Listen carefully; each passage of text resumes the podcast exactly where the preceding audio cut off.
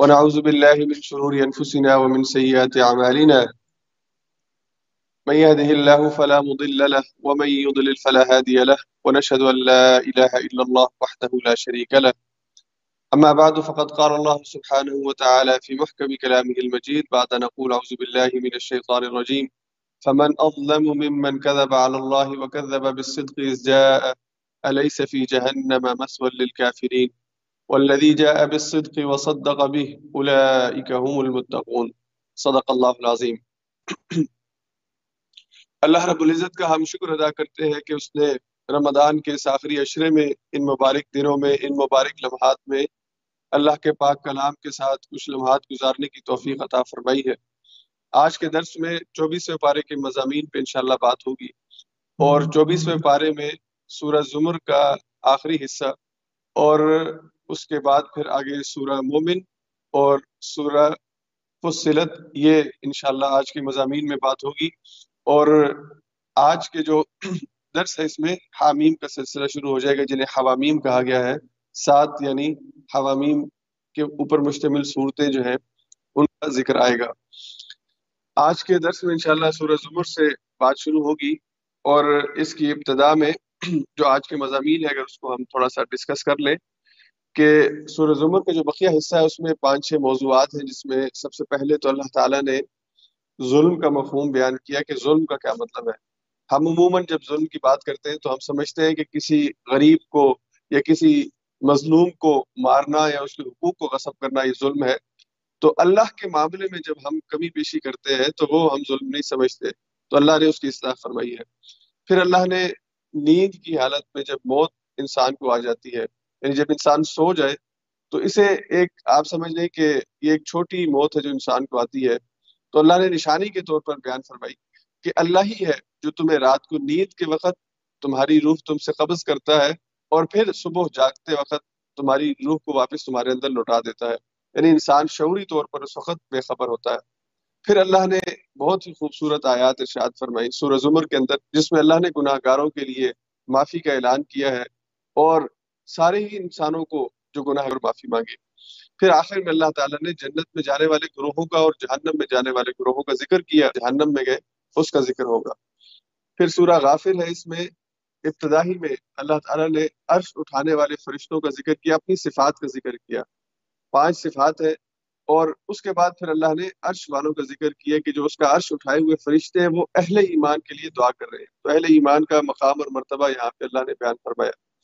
پھر اللہ تعالیٰ قیامت کے دن کا منظر بیان کرتے ہیں کہ قیامت میں صرف اللہ ہی کے پاس اختیار ہوگا فیصلہ کرنے کا۔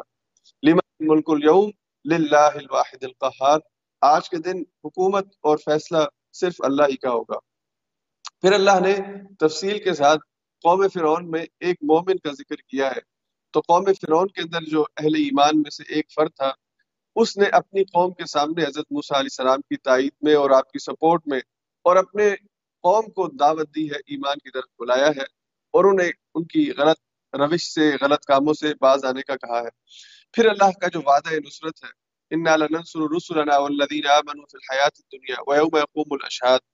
تو اللہ نے جو وعدہ کیا ہے اپنے انبیاء کے ساتھ اور انبیاء کے پیروکاروں کے ساتھ کہ ان کو نصرت ملے گی، تو یہ نصرت ملنے کے لیے کچھ کام ہے جو کرنے ہیں۔ اللہ نے ان کاموں کا وہاں پہ ذکر کیا کہ کرنے کے کام کون سے ہیں۔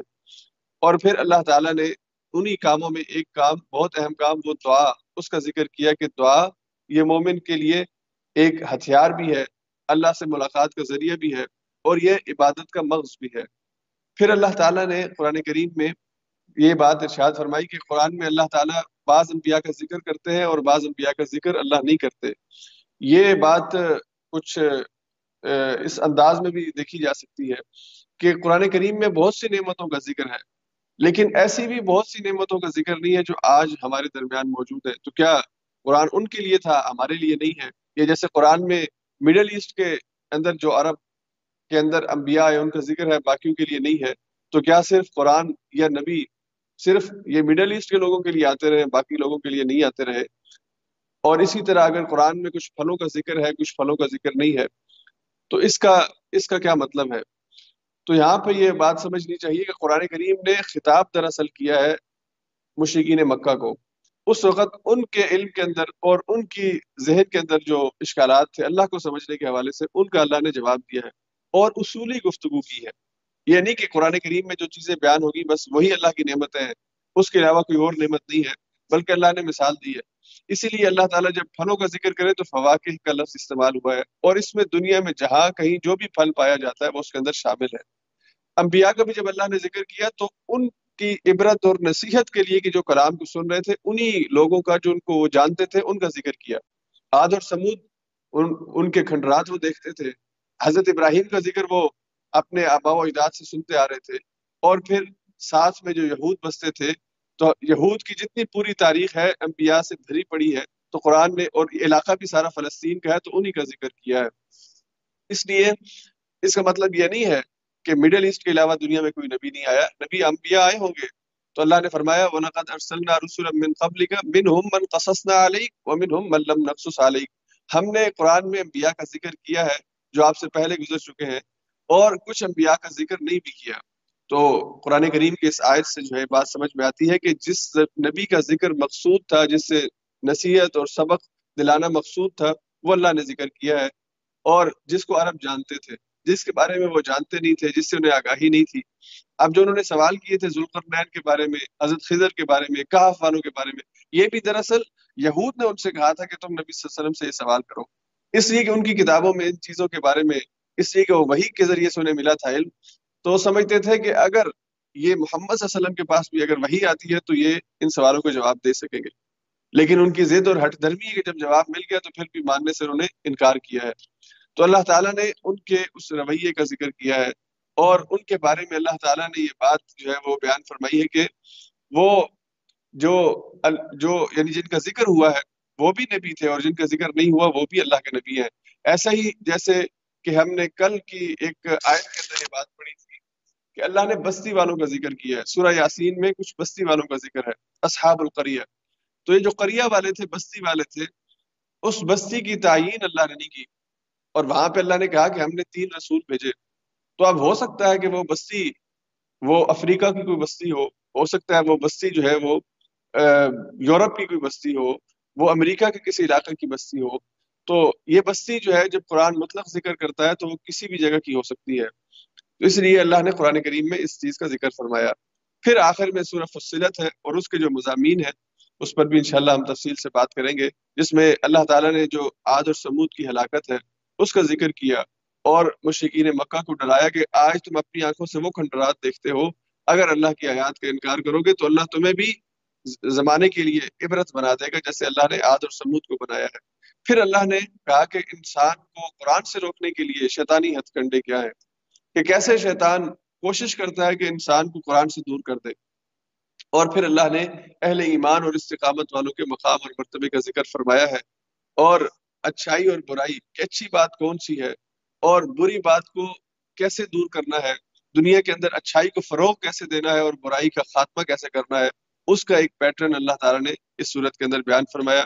اور آخر میں پھر اللہ نے کہا کہ انسان کو خوشی کے لمحات ہوں یا تنگی کے لمحات ہوں دونوں حالات میں اسے اللہ کی یاد میں اور اللہ کے ذکر کے اندر وقت گزارنا چاہیے۔ تو یہ مضامین ہے جو آج کے درس کے اندر آئیں گے۔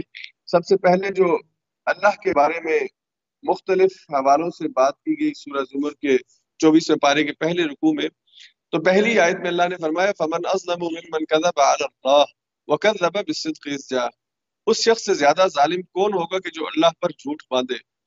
اب یہاں پہ اللہ نے ازلم کا سیغہ استعمال فرمایا، جس کا مطلب ہے سب سے بڑا ظالم۔ تو ظلم جو ہے وہ اللہ پر جھوٹ باندھنا، اللہ کے ساتھ غلط بات کو منسوب کرنا، یہ سب سے بڑا جھوٹ ہے۔ اس وقت مشکین مکہ نے اللہ کے ساتھ جھوٹ یہ باندھا تھا کہ وہ اللہ کے ساتھ دیوی دیوتاؤں کو اور کبھی لات کو اور کبھی عزا کو اور کبھی منات کو اور کبھی کسی بدھ کو اللہ کی صفات میں شریک کرتے تھے اور اللہ کے اختیارات ان کو بھی دیتے تھے۔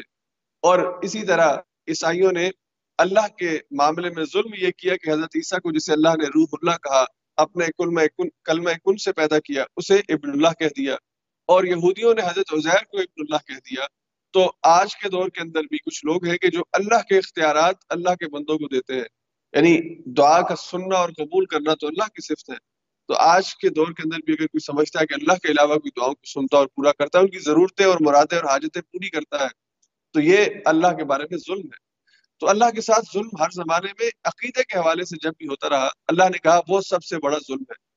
اسی طرح جب حضرت لقمان نے اپنے بیٹے کو نصیحت کی تھی، تو انہوں نے کہا تھا، ان شرک ظلم عظیم۔ شرک سب سے بڑا ظلم ہے۔ تو سب سے بڑا ظلم اگر انسان کرتا ہے، اپنے ساتھ کرتا ہے، کسی اور کے ساتھ نہیں کرتا، وہ اللہ کے بارے میں غلط عقیدہ اور غلط امیدیں اور غلط آرزویں اور غلط تصورات ہیں۔ اللہ نے اپنا تعارف قرآن میں کروایا ہے۔ اپنے ساتھ تعلق کی صحیح بنیادوں کو قرآن میں ذکر کیا ہے اور یہی اگلی دو آیات میں اللہ نے فرمایا کہ علیہ صلی اللہ کیا اللہ بندوں کے لیے کافی نہیں ہے؟ اللہ کے در کو چھوڑ کر کبھی اس در پہ، کبھی اس در پہ، کبھی اس جگہ، کبھی اس جگہ انسان جو دھکے کھا رہا ہے۔ تو اللہ کہتے کیا تمہارے لیے اللہ کافی نہیں ہے؟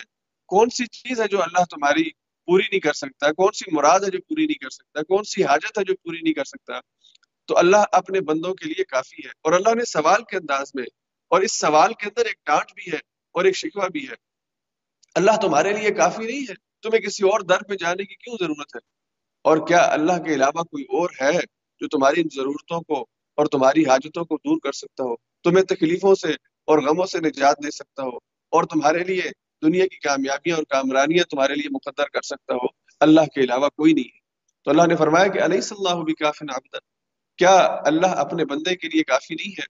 اور پھر اس کے اندر دوسری بات رسول اللہ صلی اللہ علیہ وسلم کی تسلی کے طور پر اللہ نے یہ کہی کہ تم مشرقین مکہ، تم حضور علیہ سات والسلام کے بارے میں یہ گمان رکھتے ہو کہ وہ اکیلے ہیں، تنہا ہے اور وہ ان کے ساتھی نہیں ہے ان کے مددگار نہیں ہے تو تم سن لو کہ اپنے بندے کے لیے اللہ کافی ہے، اپنے نبی کے لیے، اپنے محبوب کے لیے اللہ کی مدد، اس کی سپورٹ، اس کا ساتھ کافی ہے۔ اور یہی بات ہے جو شاعر نے کہی ہے کہ کافی ہے اگر ایک خدا میرے لیے ہے۔ یعنی اگر ایک اللہ میرے ساتھ ہے، پھر بھلے ساری دنیا میری مخالف ہو جائے، مجھے اس کی پرواہ نہیں ہے۔ تو یہ اہل ایمان کا عقیدہ ہونا چاہیے اور اللہ کے ساتھ تعلق کی صحیح بنیاد اسی پر قائم ہوتی ہے کہ اپنے لیے اللہ کو کافی سمجھ لے۔ اے اللہ، تو میرے لیے کافی ہے۔ ساری دنیا کی مخالفت میں مول لینے کے لیے تیار ہوں۔ تیری رضا کے رستے میں کھڑے ہونے کے لیے، جو بھی مشکل آتی ہے، میں اسے قبول کرنے کے لیے تیار ہوں۔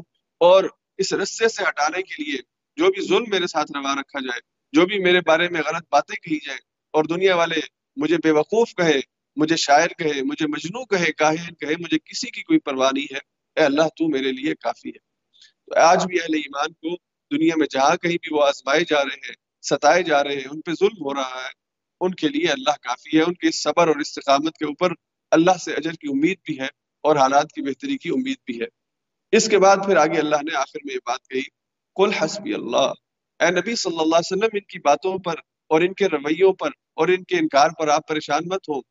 یہ سرشت ہے کفار کی کہ وہ انبیاء کا مذاق اڑاتے ہیں اور انکار کرتے ہیں۔ ہاں آپ یہ کہہ دیجیے، حسبی اللہ، میرے لیے اللہ کافی ہے۔ علیہ یتوکل المتوکلون، اسی پہ توکل کرنے والے توکل کرتے ہیں۔ اے اللہ، تو میرے لیے کافی ہے اور میں تجھی پر توکل کرتا ہوں، تجھی پر بھروسہ کرتا ہوں، تجھی پر اعتماد کرتا ہوں۔ یہ توکل بھی بہت اہم صفت ہے۔ اور انبیاء کو اس کا حکم دیا گیا ہے اور انبیاء نے اس کو اپنایا ہے تاکہ ہم اہل ایمان بھی اللہ کے بارے میں توکل یعنی اللہ پر اعتماد اور اللہ پر بھروسہ، اس ایٹیچیوڈ کو ڈیولپ کریں اور حضور علیہ السلاۃ والسلام نے یہی بات ایک حدیث کے اندر یوں بیان فرمائی کہ من احب ان یکون اقوى الناس فلیتوکل علی اللہ۔ جو لوگوں میں یہ چاہتا ہے کہ سب سے مضبوط ہو جائے، طاقتور ہو جائے، مالی طور پر بھی، معاشی طور پر بھی اور سیاسی طور پر بھی اور ہر حوالے سے اس کو ایک طاقت ملے تو اللہ کے رسول نے فرمایا کہ اسے پھر اللہ پر توکل کرنا ہوگا۔ اللہ پر توکل کے نتیجے میں بندوں میں اس کو طاقت نصیب ہوتی ہے۔ اس لیے کہ وہ اپنا رشتہ طاقت والے کے ساتھ جوڑتا ہے تو پھر طاقت والا دنیا میں بھی اسے طاقت دیتا ہے۔ تو حضور نے فرمایا، من احب یکون اقوى الناس جو یہ پسند کرتا ہے کہ میں دون لوگوں میں طاقتور ہو جاؤں، اس لیے کہ اللہ کے دین کا کام اچھے انداز میں کر سکوں۔ اس لیے نہیں کہ لوگ مجھے بڑا کہیں اور میری واہ واہ ہو جائے اور میرا بڑا نام ہو جائے، نہیں، بلکہ اس لیے کہ میرے بڑے ہونے کی وجہ سے اور طاقتور ہونے کی وجہ سے میں دین کا کام اچھے انداز میں کر سکوں، زیادہ بڑے پیمانے پہ کر سکوں، زیادہ تیزی کے ساتھ کر سکوں۔ طاقت ملنے کے نتیجے کے اندر یہی چیزیں ممکن ہوتی ہیں کہ آپ اگر کمزور ہیں اور اس وقت حضور علیہ صاحب والسلام کے منظر کو جب یہ آیات نازل ہوئی تو ذہن میں رکھیے کہ مکہ کے اندر ہے اور دعوت، کھلے عام دعوت بھی نہیں دے سکتے۔ جو لوگ قبول، ایمان قبول کرتے ہیں، ان پر کفار سختیاں کرتے ہیں۔ تو حضور علیہ صاحب والسلام دعا کیا کرتے تھے، اے اللہ مجھے دو امر میں سے کسی ایک امر کو اسلام کے لیے مجھے عطا کر دیجیے۔ یا امر ابن حشام کو یا عمر بن خطاب کو۔ اس لیے کہ دونوں طاقت والے ہیں، دونوں اختیار والے ہیں اور دونوں کی برادری اور دونوں کا معاشرے کے اندر ڈنگا چلتا ہے۔ تو اگر ان کی طاقت نبی کی پیغام کے ساتھ اور نبی کی شخصیت کے ساتھ ملے گی، تو پیغام پھیلانے میں اسی طرح حضرت حمزہ رضی اللہ تعالیٰ اور دیگر کوئی صحابہ، تو جو صاحب حیثیت آدمی دین کے اندر آتا ہے، دین پر عمل کرتا ہے، پھر وہ بڑے پیمانے کے اوپر۔ اور یہی سے آپ سمجھ لیجیے کہ اگر کسی ملک کا حکمران نیک سیرت ہو، تو وہ اپنی رعایا کے اندر، اپنے اپنے لوگوں کے اندر دین کا کام، اللہ کے پیغام کو پہنچانے کا کام جس احسن انداز میں کر سکتا ہے، باقی ساری این جی اوز آرگنائزیشن مل کے وہ کام نہیں کر سکتی۔ سب سے بہتر اور اچھی بات یہ ہے کہ جو مستد اقتدار پر شخصیت بیٹھی ہے، وہ اللہ پر توقل کرنے والی ہو اور اللہ سے مدد مانگنے والی ہو تاکہ وہ اللہ کے پیغام کو انسانوں تک اچھے انداز میں پہنچا سکے، اللہ کے دین کو صحیح معنوں میں اس زمین کے اوپر نافذ کر سکے۔ تو اللہ پر توکل کے نتیجے میں جو طاقت ملنے کا مفہوم حدیث میں بیان ہوا کہ پھر انسان کو زمین پہ اقتدار اور غلبہ ملتا ہے اور اس کی دعوت انسانوں تک اچھے انداز میں پہنچتی ہے۔ اور اسی طرح پھر اس حدیث میں حضور نے فرمایا من احب ان یکون اغن الناس، جو یہ پسند کرتا ہے کہ لوگوں میں وہ غنی ہو جائے اور غنی کا ایک مفہوم کہ وہ بے نیاز ہو جائے یعنی دولت کے حوالے سے اسے کسی قسم کی، کسی کی دولت کی طرف اس کی نظریں نہ ہوں، بلکہ وہ غنی ہو، لوگوں کے درمیان غنی ہو جائے۔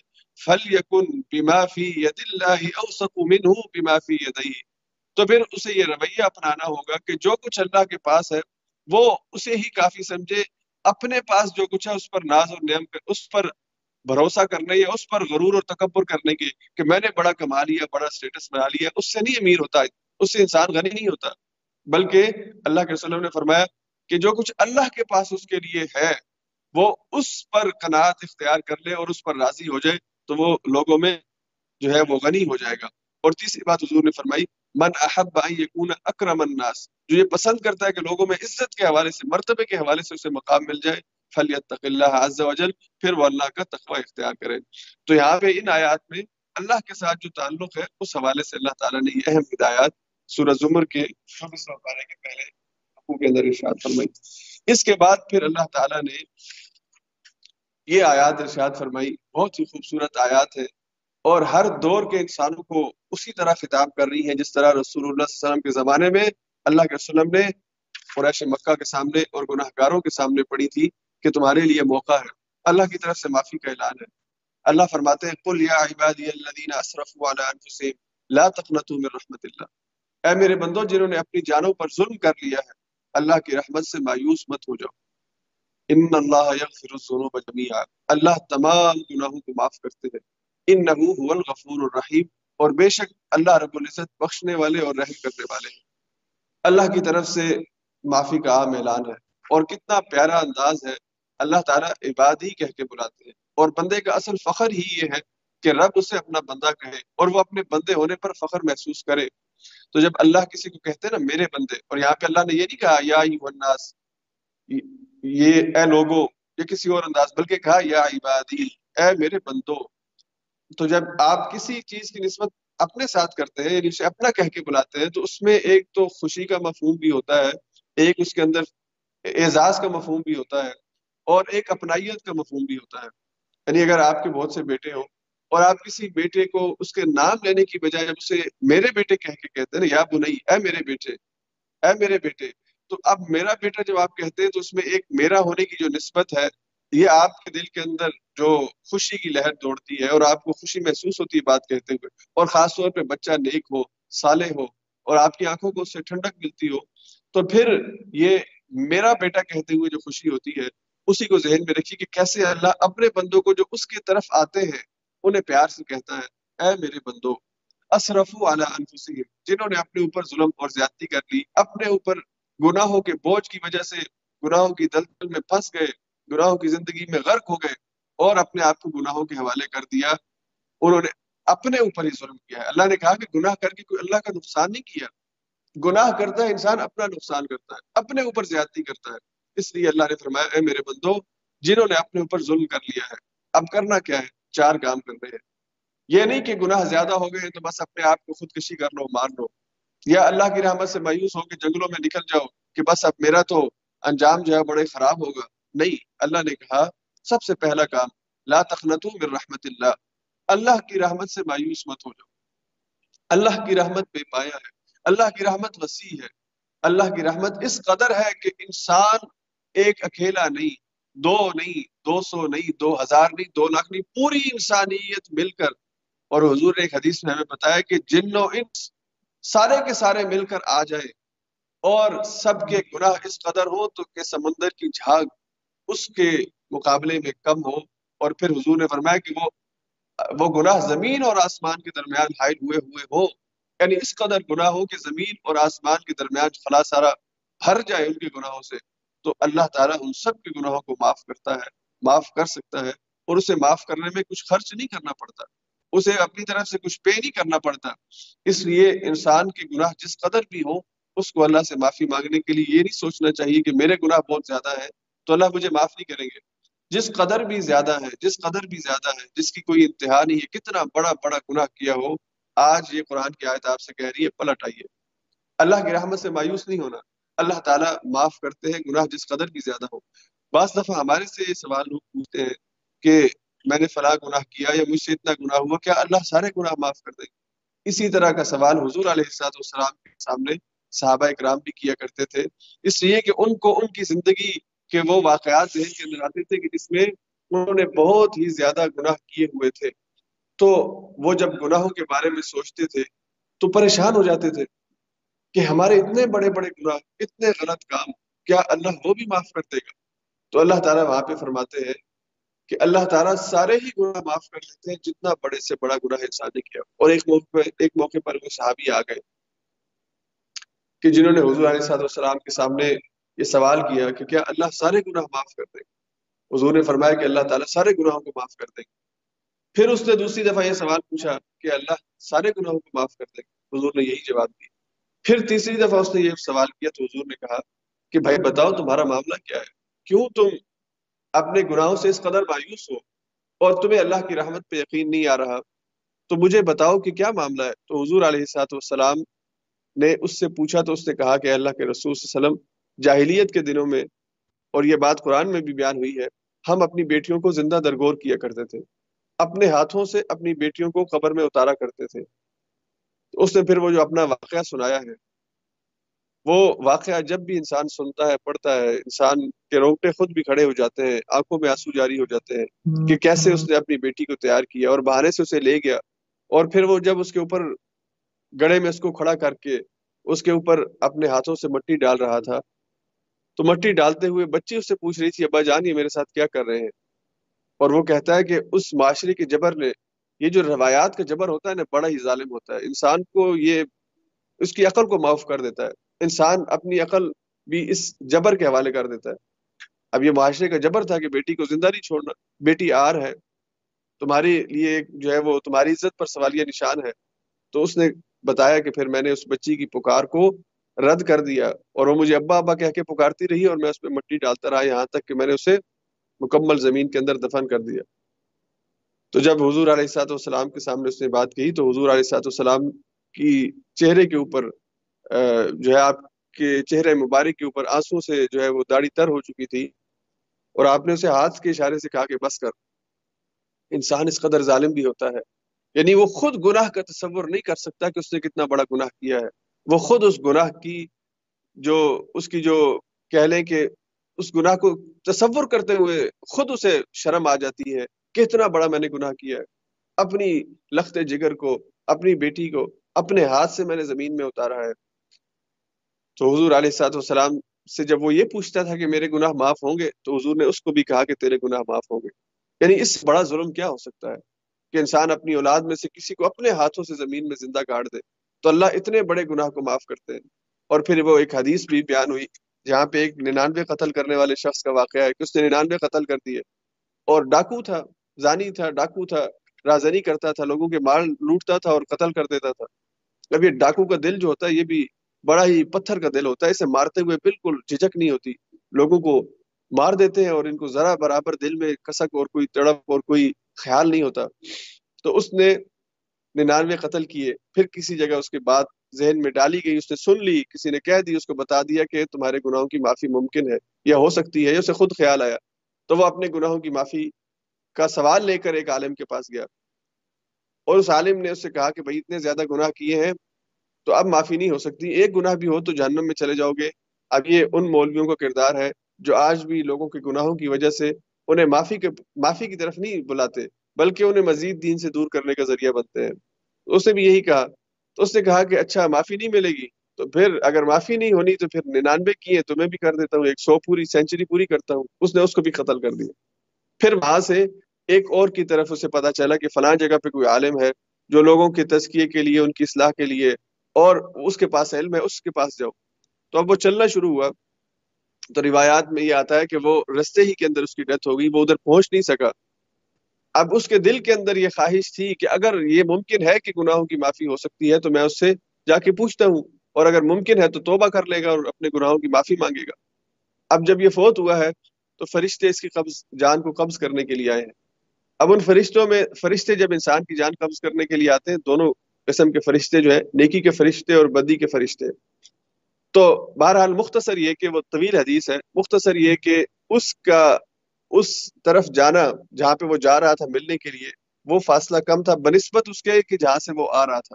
تو اس بنیاد پہ فیصلہ ہوا کہ اسے جنت والے اپنے ساتھ لے جائیں گے۔ اور اللہ تعالیٰ نے اسے جنت کا جنت کا تحفہ جو اسے عطا فرمایا کہ اس نے دل میں یہ فیصلہ کر لیا تھا کہ وہ توبہ کرنا چاہتا ہے۔ ہاں اس سوال کے جواب میں وہ سالم کے پاس جا رہا تھا۔ یعنی ابھی اس نے کوئی نماز نہیں پڑھی، ابھی اس نے کوئی توبہ اور استغفار کی کلمات نہیں کہے۔ بس دل کا ارادہ کیا ہے۔ یہ خواہش پیدا ہوئی ہے کہ میں اپنی زندگی کو بدل لوں۔ یہ خواہش پیدا ہوئی ہے کہ میں یہ جو بے حیائی کے کاموں میں، گناہ کے کاموں میں، حرام میں اپنے آپ کو انوالو کر چکا ہوں، اس سے اپنے آپ کو باز کر لوں۔ اب وہ عالم کے پاس جا رہا ہے، پوچھنے کے لیے کہ میں کیسے کر سکتا ہوں؟ ابھی وہاں پہ پہنچا نہیں ہے۔ کہ سن کے پھر کوئی تہارت اور پاکیزگی کا اہتمام ہو، حرام سے بچنے کا اہتمام ہو، پھر اللہ، نہیں۔ ابھی اس نے اس سوچ کے ذریعے چلنا شروع کیا ہے اور صرف اس بنیاد پر کہ اس کا رستہ زیادہ اس طرف طے ہو چکا تھا یعنی اس عالم کے پاس پہنچنے کی بنسبت فاصلہ اس کا کم تھا، تو اللہ نے اس کی مغفرت کر دی ہے۔ تو اللہ کی طرف سے معافی کا یہ یہ انداز ہے۔ اللہ ایسے معاف کرتے ہیں۔ اور وہ جو اللہ کہتے ہیں نا، بندے میری طرف آ تو صحیح، میری طرف چل کے آ، میں تیری طرف دوڑ کے آؤں گا۔ تیرے گناہ جتنے بھی زیادہ ہو جائیں، تجھے اپنے گناہوں پر نہیں، میری رحمت پر یقین ہونا چاہیے کہ میری رحمت بہت وسیع ہے۔ تو اللہ نے فرمایا، لا تخنتو من رحمت اللہ۔ اللہ کی رحمت سے مایوس مت ہو جاؤ۔ پھر اللہ نے فرمایا کہ انیبو الی ربکم، اپنے رب کی طرف پلٹ آؤ۔ اب گناہوں پر توبہ کے بعد پہلا ہے ندامت، کہ انسان کو اپنے گناہوں پر ندامت ہو، شرمندگی ہو کہ میں نے غلط کام کیا ہے۔ پھر ہے پلٹنا۔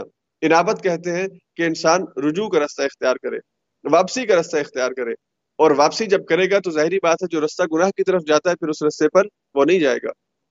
انابت کا مطلب یہ ہے کہ آپ نے اپنا منہ موڑ لیا ہے، اپنے رب کی طرف۔ اب آپ گناہ کی طرف نہیں جائیں گے۔ اور گناہ کی کشش، گناہ کی لذت اگر آپ کو گناہ کی طرف بلائے گی، پھر بھی آپ اپنے رب کی طرف بھاگیں گے، گناہ سے اپنے آپ کو بچائیں گے۔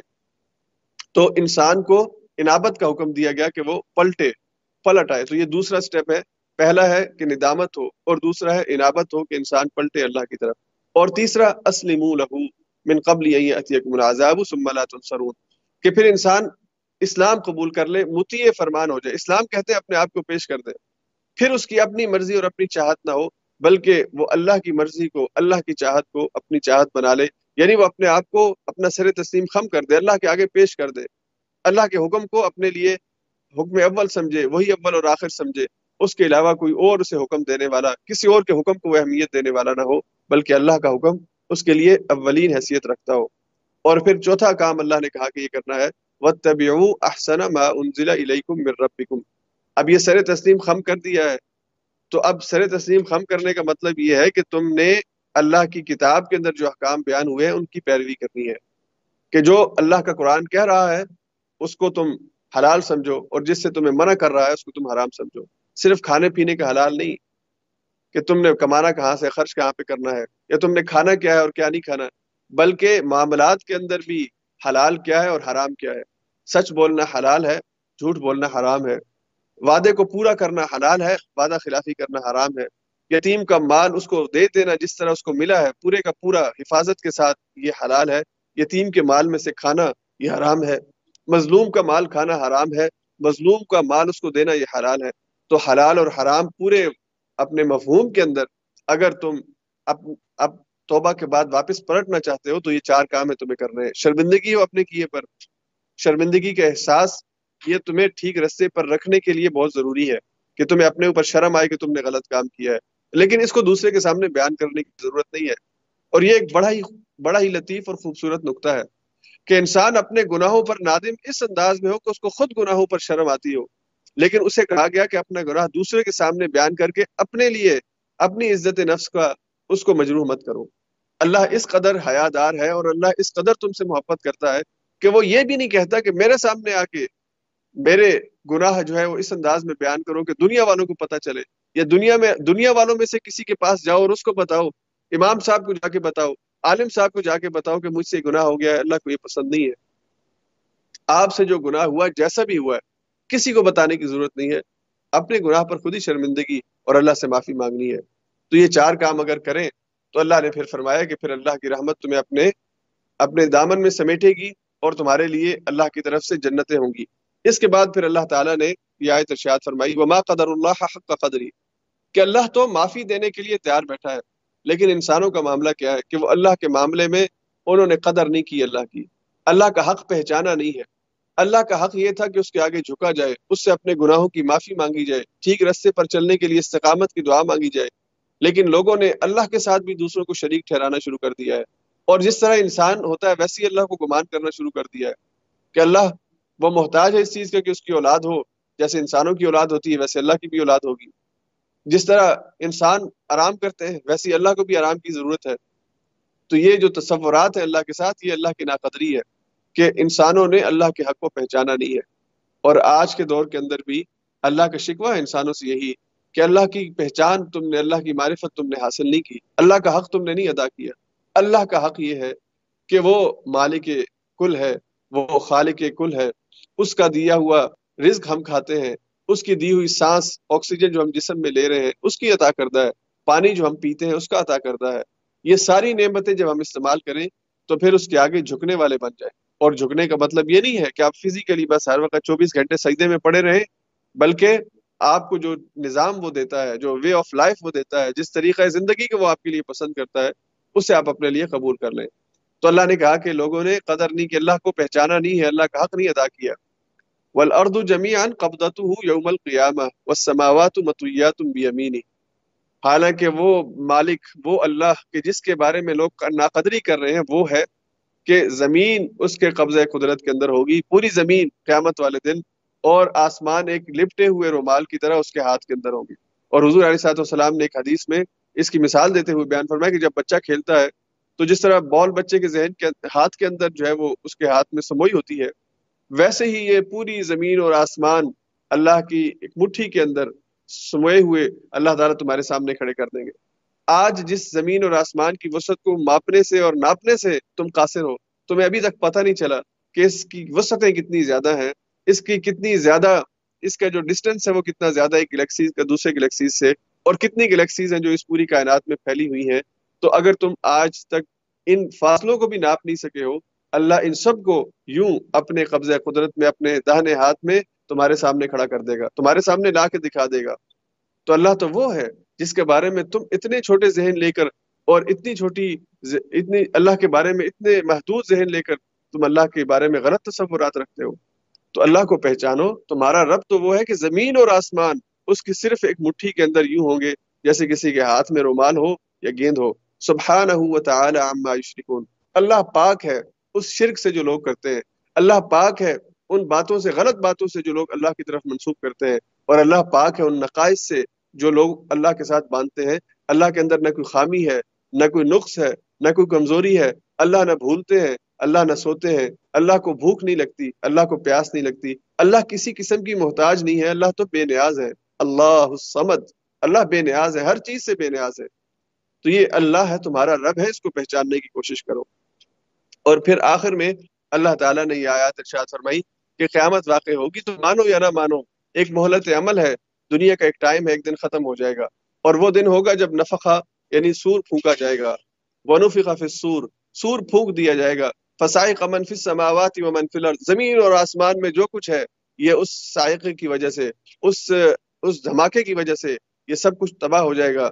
اللہ من شاء اللہ ثم نفخ فیہ اخرى پھر ایک دوسرا نفقہ ہوگا۔ فیضا ہم قیام ینظرون اور پھر یہ اللہ کے سامنے کھڑے ہوئے، اللہ کے سامنے اپنے اعمال کی جواب دہی کے لیے پیش کر دیے جائیں گے۔ تو یہاں پہ اس آیت میں دو نفقوں کا ذکر ہے۔ ایک نفقہ اس سے پہلے ہم سورہ نمل میں پڑھ چکے ہیں۔ وہاں پہ اللہ نے فرمایا، فَإِذَا نُفِخَ فِي السُّورِ فَفَزِعَ مَن فِي السَّمَاوَاتِ وَمَن فِي الْأَرْضِ إِلَّا مَن شَاءَ اللَّهُ۔ تو وہ نفقہ فضا ہوگا کہ ہر چیز کے اوپر ایک دہشت تاری ہو جائے گی۔ یعنی وہ سور پھونکا جائے گا قیامت کے جو اصل سور ہے اس سے پہلے یعنی تباہی والے سور سے پہلے، جسے نفقہ سائقہ یہاں پہ قرآن نے کہا ہے۔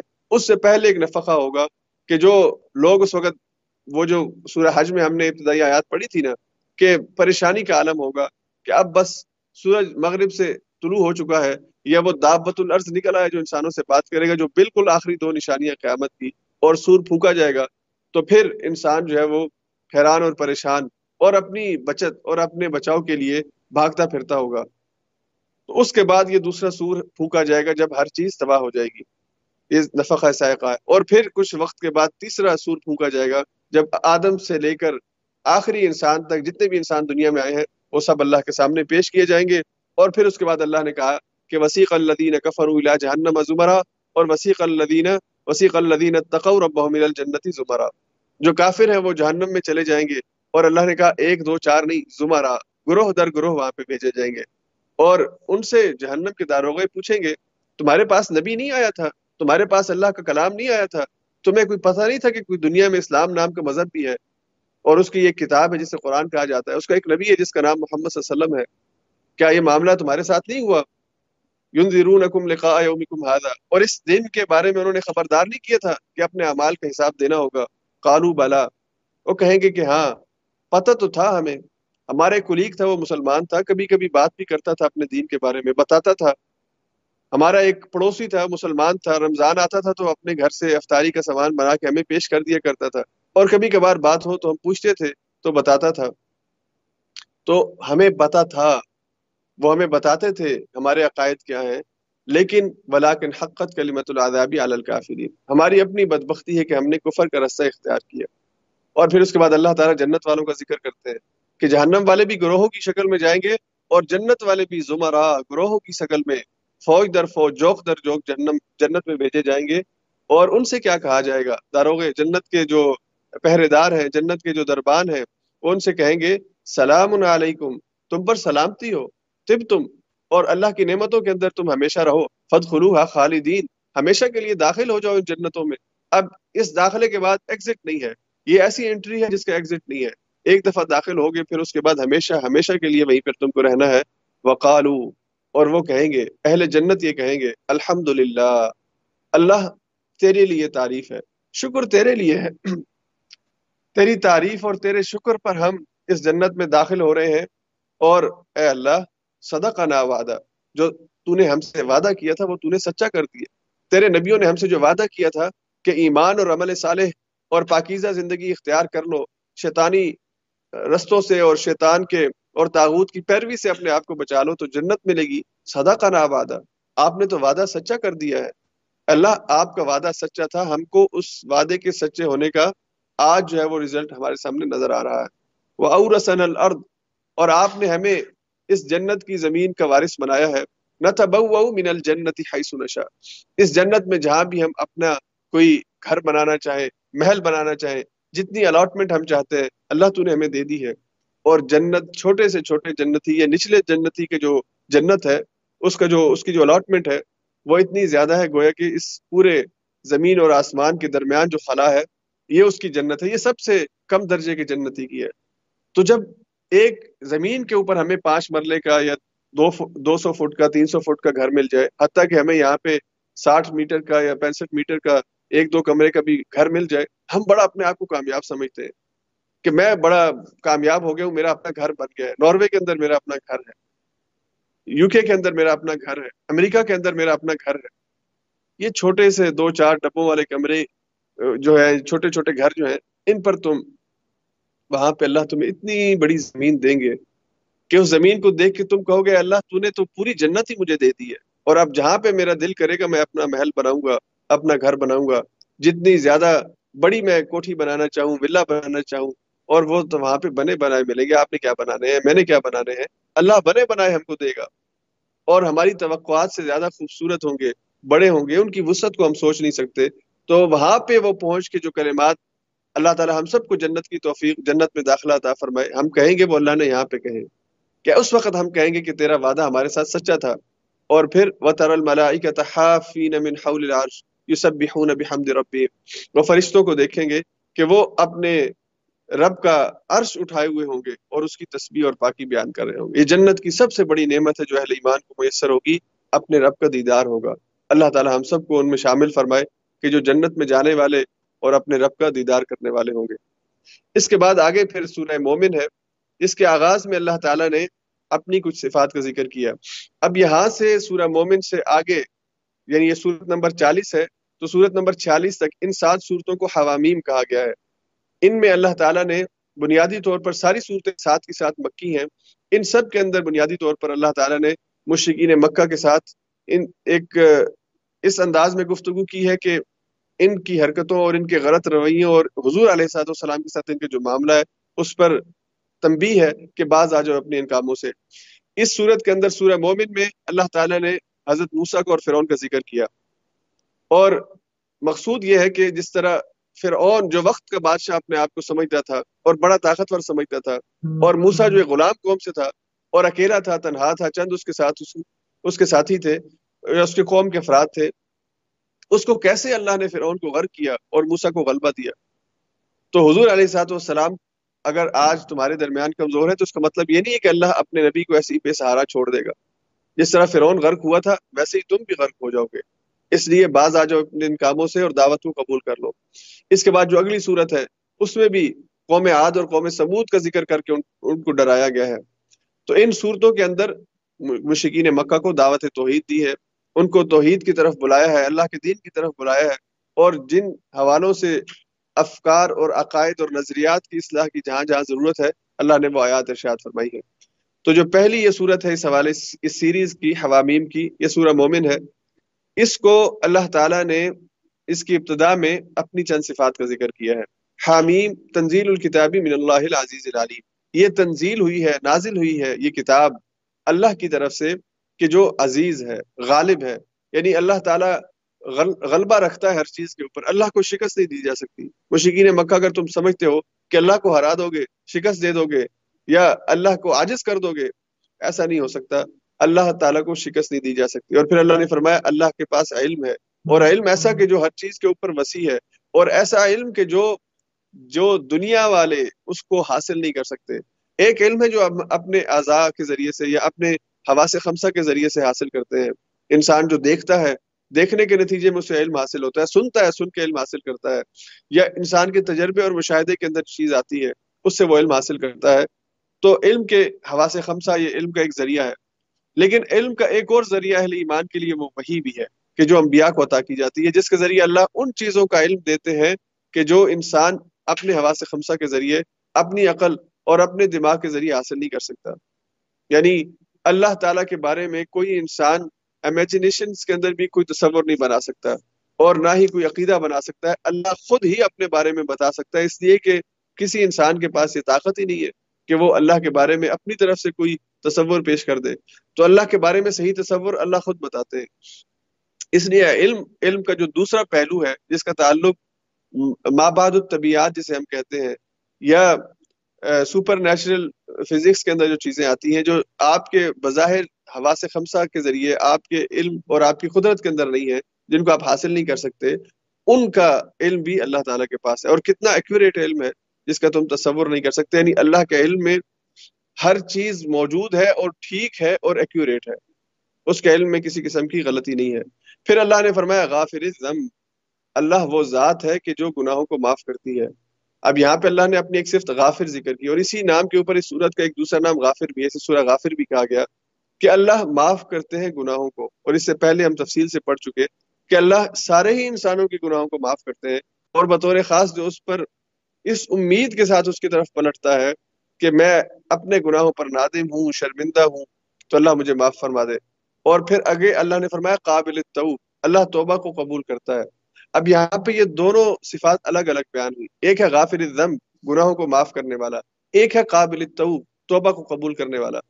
تو یہاں پہ علماء نے لکھا ہے کہ بعض دفعہ انسان توبہ نہیں کرتا، لیکن اللہ کے غافر ہونے کی صفت جو ہے، جو گناہوں کو معاف کرنے والی صفت ہے، اس کی اس صفت کی وجہ سے انسان کے گناہ معاف ہو جاتے ہیں۔ یعنی بغیر توبہ کے بھی بعض گناہ معاف ہوتے ہیں۔ اور اس کی وضاحت احادیث کے اندر موجود ہے۔ بالکل ٹھیک ہے کہ انسان جب ایک نماز پڑھتا ہے تو دوسری نماز پڑھنے کے لیے جب آئے، اس کے چھوٹے گناہ جو ہیں وہ معاف کر دیے جاتے ہیں۔ ایک جمعے سے دوسرا جمعہ، ایک رمضان سے دوسرا رمضان، یہ اپنے درمیان آنے والے چھوٹے گناہوں کو اللہ انسانی اس پر توبہ بھی نہ کرے تو یہ معاف ہو جاتے ہیں۔ تو بعض گناہ ایسے ہیں کہ جو بغیر توبہ کے بھی معاف ہو جاتے ہیں اور یہ چھوٹے چھوٹے گناہ ہر ایک سے ہوتے رہتے ہیں۔ اس میں کوئی جو ہے ان گناہوں سے بری نہیں ہے۔ قرآن کریم میں ہم پڑھ چکے ہیں سورہ نساء میں اللہ نے فرمایا تھا، ان تجتنبو کبائر ما تنهون عنه نکفر عنکم سیئاتکم۔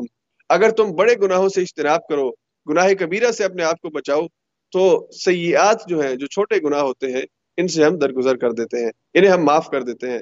تو یہ اللہ تعالیٰ کے اصول ہے، اسی لیے اللہ نے کہا کہ غافر الزم بھی ہے کہ وہ گناہوں کو معاف کرتا ہے اور قابل التوب بھی ہے کہ اگر کوئی توبہ کے کو توبہ کے ساتھ اس کے پاس آ جائے تو اس کی توبہ کو قبول بھی کرتا ہے۔ اور پھر اللہ نے کہا، شدید العقاب، وہ پکڑ میں بھی بڑا سخت ہے۔ اللہ معاف کرنے میں بھی اور اللہ تعالیٰ پکڑنے میں بھی۔ دونوں معاملوں میں اللہ تعالیٰ کے حوالے سے یہ ذہن میں رکھو کہ اللہ معافی بھی دیتے ہیں، لیکن اللہ کی پکڑ بھی بہت جو اللہ کے منکر ہوں، کہ اللہ کی اتنی رحمتوں کے باوجود، معافی کے اتنے اعلانات کے باوجود بھی اگر کوئی پلٹتا نہیں ہے جھکتا نہیں ہے، اللہ کو مانتا نہیں ہے، تو پھر اس کی پکڑ بھی بڑی سخت ہے۔ اور پھر اللہ نے فرمایا کہ طول اللہ رب العزت بڑے ہی وسعت والے ہیں، بڑے ہی کشادہ ہیں۔ یعنی اللہ کی وسعت ہے ہر چیز کے اندر، اللہ کی وسعت ہے اس کے علم کے اندر، اللہ کی وسعت ہے اس کی معافی کے اندر، اللہ کی طرف سے وسعت ہے اس کی عطا کے اندر جو انسانوں کو وہ عطا کرتا ہے۔ تو اللہ تعالیٰ ضد طول ہے یعنی وہ وسعت والے ہیں۔ اور پھر آخر میں اللہ نے ایک حقیقت بیان فرمائی، لا الہ الا الہ المصیر۔ اللہ کے علاوہ کوئی الہ نہیں ہے، اللہ کے علاوہ کوئی معبود نہیں ہے، اسی کی طرف تم سب کو پلٹ کر آنا ہے۔ اور اس کے بعد وہ دعا ہے جو فرشتے مانگتے ہیں اللہ تعالیٰ سے اہل ایمان کے لیے، جو یہ صفات اپنے اندر پیدا کرتے ہیں۔ یہ اللہ کی ان صفات پر ایمان رکھتے ہیں یعنی یہ صفات اللہ کی ہیں۔ انسان ان صفات پر ایمان رکھتا ہے، اللہ تعالیٰ کی ان صفات کے مطابق اس سے مانگتا ہے اور اس کو پکارتا ہے اور اس پر ایمان رکھتا ہے۔ تو پھر فرشتے جو عرش کو اٹھائے ہوئے ہیں اس کے لیے دعا کرتے ہیں۔ اور اللہ نے یہاں پہ کہا الذین یحملون العرش ومن حوله يسبحون بحمد ربهم۔ کہ وہ اپنے رب کی تسبیح بیان کرتے ہیں اور مسلسل تسبیح بیان کرتے ہیں جبکہ وہ اپنے رب کا عرش اٹھائے ہوئے ہیں۔ اور کیا دعا مانگتے ہیں؟ وہ دعا مانگتے ہیں اہل ایمان کے لیے۔ کہ جو دنیا میں اہل ایمان، اللہ پر ایمان رکھتے ہیں، ان کے لیے دعا مانگتے ہیں۔ اور کتنی خوبصورت دعا ہے۔ وہ اپنے رب سے کہتے ہیں ربنا وسعت رحمتی کل شیء، کہ آپ کی رحمت ہر چیز کے اوپر وسیع ہے۔ اللہ آپ کی رحمت ہر چیز پر چھائی ہوئی ہے۔ فغفر للذین تابو، آپ مغفرت کر دیجیے ان لوگوں کی کہ جو توبہ کرتے ہیں۔ ان لوگوں کی جو اپنے گناہوں سے پلٹ کے تیری طرف آتے ہیں۔ اور پھر وہ دعا مانگتے ہیں فغفر للذین تابو واتبعوا سبیلک۔ اور وہ تیرے بتائے ہوئے رستے کی پیروی کرتے ہیں۔ تیرے بھیجے ہوئے نبی کی پیروی کرتے ہیں۔ وقیم عذاب الجحیم اور وہ اللہ سے ہمارے حق میں، میرے حق میں، آپ کے حق میں دعا کرتے ہیں۔ اللہ انہیں جہیم کے عذاب سے بچا لے۔ ربنا وادخلہم جنات عدن۔ اللہ انہیں ایسی جنتوں میں داخل کر دے جو ہمیشہ کے لیے تو نے پیدا کی ہیں۔ یعنی اپنی جنتوں میں انہیں جگہ دے دے۔ ومن صلح من آبائہم وازواجہم وذریاتہم اور اللہ ان کی جوڑوں کو، اگر یہ شوہر ہے تو اس کی بیوی کو، اور بیوی ہے تو اس کے شوہر کو، اور ان کی اولاد کو، اور ان کے والدین کو، اللہ انہیں بھی جنت میں داخلہ عطا فرماتے۔ دعا مانگتے ہوئے فرشتے میرے حق میں، آپ کے حق میں، ہمارے گھر والوں کے حق میں دعا مانگ رہے ہیں۔ اگر ہم اللہ پر ایمان رکھتے ہیں اور اللہ کے ساتھ اپنا تعلق صرف اسی کو خالص کرتے ہوئے اس سے اپناتے ہیں، تو پھر میرے حق میں، آپ کے حق میں، اور یہ فرشتے روزانہ دعا مانگتے ہیں۔ یہ فرشتے ہر لمحے اللہ کے سامنے دعا مانگتے ہیں۔ تو کتنا بڑا مقام اور مرتبہ ہے۔ اور اس میں حضور علیہ سات والسلام کو اس وقت ان حالات کے اندر تسلی دی گئی ہے کہ اے نبی صلی اللہ علیہ وسلم، آپ دنیا والوں کی سختی پہ یا ان کے انکار پہ یا ان کے استحضاء پہ پریشان مت ہو۔ اور آج کے دور میں بھی اہل ایمان کو یہ تسلی ہے کہ اگر آپ اپنے دین پر قائم اور استقامت کے ساتھ کھڑے ہیں، تو دنیا والوں کی دشمنی، دنیا والوں کا مذاق اور دنیا والوں کی باتیں اس پر پریشان ہونے کی ضرورت نہیں ہے۔ ہاں آپ کی آنکھیں ٹھنڈی ہونی چاہیے جب یہ آیات آپ پڑھیں۔ کہ آپ کے بارے میں تذکرہ عرش اور اللہ نے یہاں پہ عرش والے فرشتوں کا ذکر کیا کوئی عام فرشتوں کا ذکر نہیں کیا۔ حالانکہ اللہ کے ہاں بہت سے فرشتے امور سلطنت کے لیے ان کے ذمہ ڈیوٹیاں ہیں۔ لیکن اللہ نے جو اس کے سب سے قریب فرشتے اور بہت اہم ڈیوٹی کے اوپر معمور فرشتے جو اس کا عرش اٹھائے ہوئے ہیں، اللہ نے ان کا ذکر کیا۔ تو اللہ جب اپنے قریب ترین فرشتوں کی دعا آپ کو سنا رہے ہیں، مجھے سنا رہے ہیں، تو اس میں میرے لیے تسلی ہے، آپ کے لیے تسلی ہے۔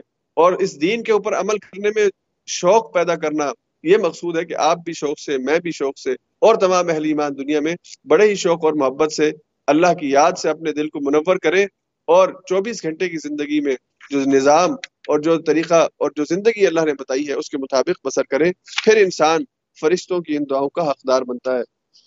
اس کے بعد آگے اللہ تعالیٰ نے حضرت موسیٰ علیہ السلام اور ان کی قوم میں جو ایک مومن تھا، اس کا ذکر فرمایا۔ وقال رجل من آل فرعون۔ اب یہاں پہ اللہ تعالیٰ نے دراصل حضرت موسیٰ کا ذکر کیا اور اس میں ایک خاص پہلو، یہ تقریر ہے جو اس صاحب ایمان نے فرعون کے دربار کے اندر کی ہے۔ اس سے پہلے کسی اور صورت میں، حالانکہ اس سے قبل ہم سورہ قصص میں اور اس سے پہلے سورہ سورہ حود کے اندر اور دیگر صورتوں میں ہم یہ ذکر پڑھ چکے ہیں، لیکن یہاں پہ کافی مختلف انداز میں یہ تقریر صرف اسی ایک مقام پہ سورہ مومن میں بیان ہوئی۔ اور اسی مومن کے ذکر کی وجہ سے سورت کا نام بھی مومن رکھا گیا ہے کہ اس کا ذکر ہے یہاں پہ، تو اللہ نے ان کا ذکر کیا۔ اور اللہ نے کہا کہ ہم نے موسا کو اپنی آیات کے ساتھ بھیجا تھا اور سلطان مبین اپنی طرف سے واضح اور جو یہ سلطان مبین ہے، اس میں ان کے معجزات شامل ہیں کہ جو لاٹھی وہ پھینکتے تھے آسا بن جاتا تھا، اپنا دائیں ہاتھ نکالتے تھے تو وہ چمک تک وہ ہاتھ ہوتا تھا۔ تو اللہ نے ان نشانیوں کے ساتھ اور سلطان مبین کے ساتھ فرعون کے پاس بھیجا۔ اور اللہ نے یہاں پہ کہا کہ الا فرعون و حامان و قارون، ہم نے اس کو بھیجا فرعون کی طرف، حامان کی طرف اور قارون کی طرف۔ تین لوگوں کا ذکر کیا، اکیلا فرعون نہیں۔ فرعون تو سلطنت کا بادشاہ تھا، لیکن اس سلطنت کے جو دو اہم ستون تھے، ایک حامان اور ایک قارون۔ حامان اور قارون کے بارے میں کچھ تذکرہ سورہ قصص میں ہم پڑھ چکے ہیں کہ یہ حامان اس کی جو فوجی یا اس کی جو آپ سمجھ لیجیے کہ دفاعی فوج کی جو لائن تھی، اس کا یہ ذمہ دار تھا۔ آپ اس کا دوسرے معنوں میں کہہ لیں کہ جو یعنی چیف کمانڈر ہوتا ہے، یہ اس کا چیف کمانڈر تھا اس کی فوجوں کا، یا اس کے امور سلطنت کو چلانے کے لیے جتنے بھی اہم امور تھے وہ اس کے ذمے تھے یعنی اس کا نائب تھا۔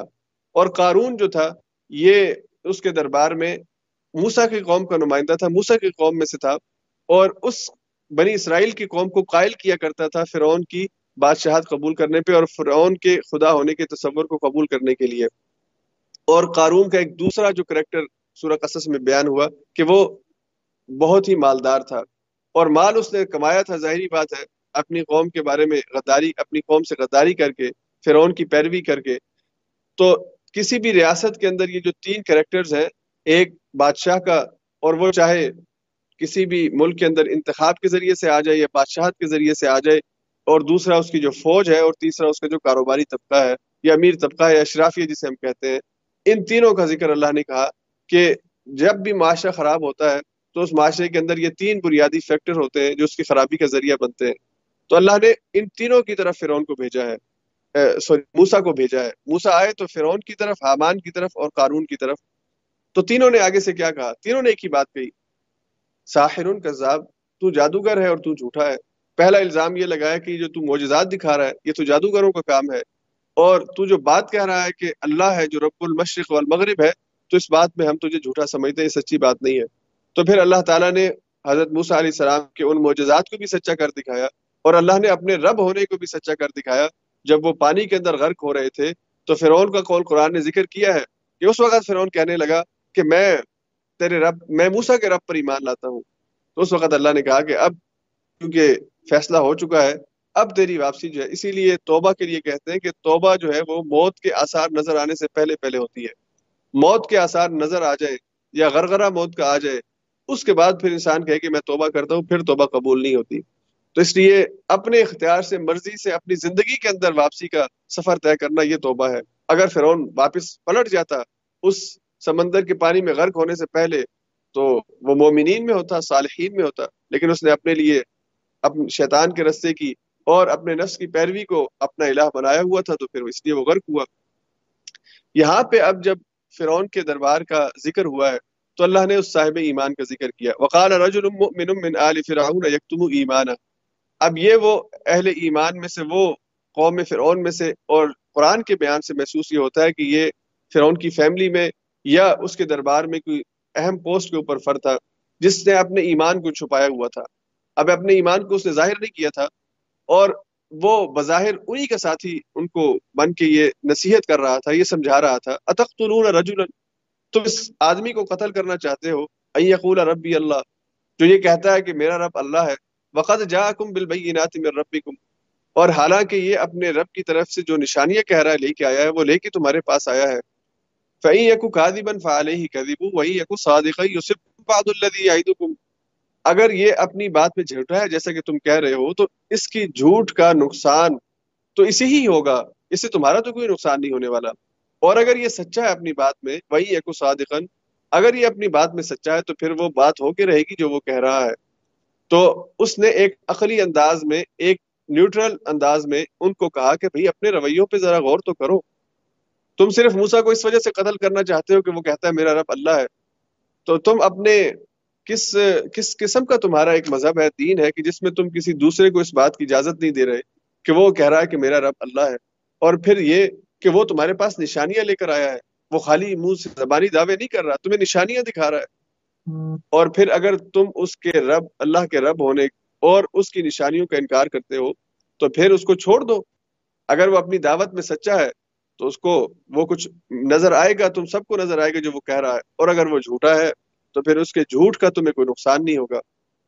اور پھر کچھ آیات کے بعد آگے اسی کی تقریر کو بیان کرتے ہوئے قرآن کہتا ہے کہ اس نے اپنی قوم سے کہا، یا قوم، اے میری قوم۔ پھر اب اس نے اپنی قوم سے خطاب کیا۔ اور کچھ وقت گزرنے کے بعد محسوس یوں ہوتا ہے قرآن میں کہ اس نے اپنے ایمان کا اظہار بھی کر دیا۔ اب وہ الل اعلان جو ہے، وہ موسا کا ساتھی ہے اور موسا کا سچا دوست بھی ہے اور آپ کا ساتھی اور مددگار بھی ہے۔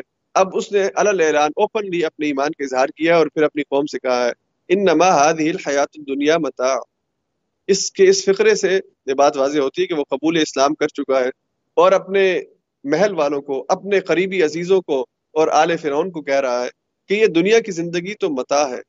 وَإِنَّ الْآخِرَةَ هِيَ دَارُ الْقَرَارِ۔ اور آخرت کا ٹھکانہ ہے جو ہمیشہ کا گھر ہے، ہمیشہ کے لیے جگہ ہے، وہ آخرت کا گھر ہے۔ یہ دنیا تو متا ہے، سامان ہے۔ یعنی جو ضرورت کے لیے، استعمال کے لیے جو ہے وہ آپ کو دے دی گئی ہے کہ آپ اس سے اپنی ضرورت کے کام پورے کر لیں؟ یہ متا زندگی جسے ہم کہتے ہیں نا، زندگی کی متا ہے۔ اب یہ متا کا جو لفظ ہے، اس کے بارے میں علامہ سیوتی نے ایک بڑی خوبصورت مثال پیش کی اور انہوں نے کہا کہ اس کی وضاحت کے لیے میں جو ہے وہ خود ایک عرب کے ایک بدو علاقے کے اندر، بدوانہ علاقے کے اندر، بدوی زندگی کے اندر گیا اور ایک اس مفہوم کو سمجھنے کے لیے کہ وہ متا کس چیز کو کہتے ہیں؟ تو میں نے ایک بچے کو سنا جو اپنی ماں سے ہی کہہ رہا تھا کہ جا الکلب و اخذ متاعی و ذہب ایک کتا آیا اور اس نے میری متا لے لی اور وہ چلا گیا یا ہماری متا لے لی اور چلا گیا۔ اور متا سے مراد اس کی تھی وہ کپڑا کہ جو روٹی پکانے کے بعد وہ اپنے تندور کو صاف کرنے کے لیے استعمال کرتے تھے، اسے وہ متا کہتے تھے۔ اس کا مطلب ہے کہ بہت ہی کوئی معمولی چیز ہے جس کی کوئی قیمت بھی نہیں ہے، کوئی حیثیت بھی نہیں ہے۔ کہ اس کا صرف کام یہ ہے کہ روٹی پکانے کے بعد اس تندور کو صاف کرنا ہے اور پھر وہ لے جائے گا یعنی وہ یعنی وہ اس کے بعد اس کا کوئی کام نہیں ہے۔ تو یہ متا ہے۔ اسی لیے حضور نے بھی کہا کہ دنیا کی حیثیت اللہ کی نظر میں مکھی کے پر کے برابر بھی نہیں ہے یا مچھر کے پر کے برابر بھی نہیں ہے۔ اگر یہ مچھر کے پر کے برابر بھی اس کی حیثیت ہوتی، اس دنیا کی، اس کے آسائشوں کی اور اس کی نعمتوں کی، تو اللہ کسی کافر کو یہ نہ دیتے۔ یعنی اس کا مطلب ہے کہ یہ ایک متا ہے، ایک ضرورت ہے۔ اور ضرورت کی چیز اللہ اپنے بندوں میں سے ہر ایک کو دیتا ہے۔ کسی کو زیادہ دیتا ہے، کسی کو کم دیتا ہے۔ کسی کو فضل سے نواز دیتا ہے، کسی کے اوپر رزق کے خزانے کھول دیتا ہے اور کسی پر معاش بہت ہی تنگ ہوتا ہے۔ تو دیتا ہر ایک کو ہے۔ بھوکا نہیں اللہ کسی کو مارتا، دیتا ہر ایک کو ہے۔ لیکن کسی کے پاس جو رزق کا لیول ہے، وہ اس کے نصیب کا، وہ اللہ نے اپنے پاس محفوظ کیا ہوا ہے۔ تو اس نے اپنی قوم سے کہا، اے میری قوم، یہ دنیا تو متا ہے، یہ تو سامان ہے، یہ تو استعمال کی چیز ہے اور وقتی ہے۔ وَإِنَّ الْآخِرَةَ هِيَ دَارُ الْقَرَارِ۔ اور قرار کی جگہ، ٹھہرنے کی جگہ، ہمیشی کی جگہ، وہ تو آخرت کا گھر ہے۔ اس لیے آخرت کے گھر کو بہتر بنانے کی کوشش کرو۔ اور پھر اس کے بعد اگلی آیات میں بہت ہی خوبصورت تقریر کہتا ہے۔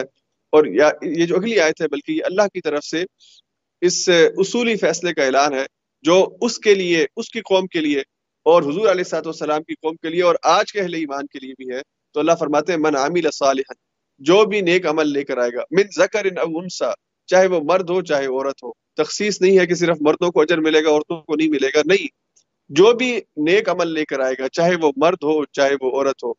اور اس کے عمل کا بدلہ، اس کے نیک عمل کا بدلہ، اللہ تعالیٰ اس کو یہ عطا فرماتے ہیں کہ فلاقون الجنہ وہ جنت میں داخل کیے جائیں گے۔ یرزقون فیہا بغیر حساب۔ اور وہ بغیر حساب کے وہاں پہ ان کو رزق اور اللہ کے انعامات ملیں گے۔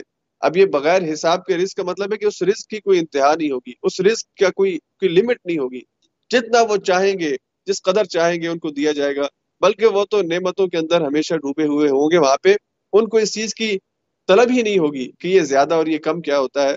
یعنی زیادہ ہی اس قدر ہوگا کہ کم کا تصور ہی ان کی ذہن سے نکل جائے گا۔ ابھی جو بغیر حساب کا رزق ہے، اسی طرح ایک جنت ہے جو بغیر حساب کی ملے گی۔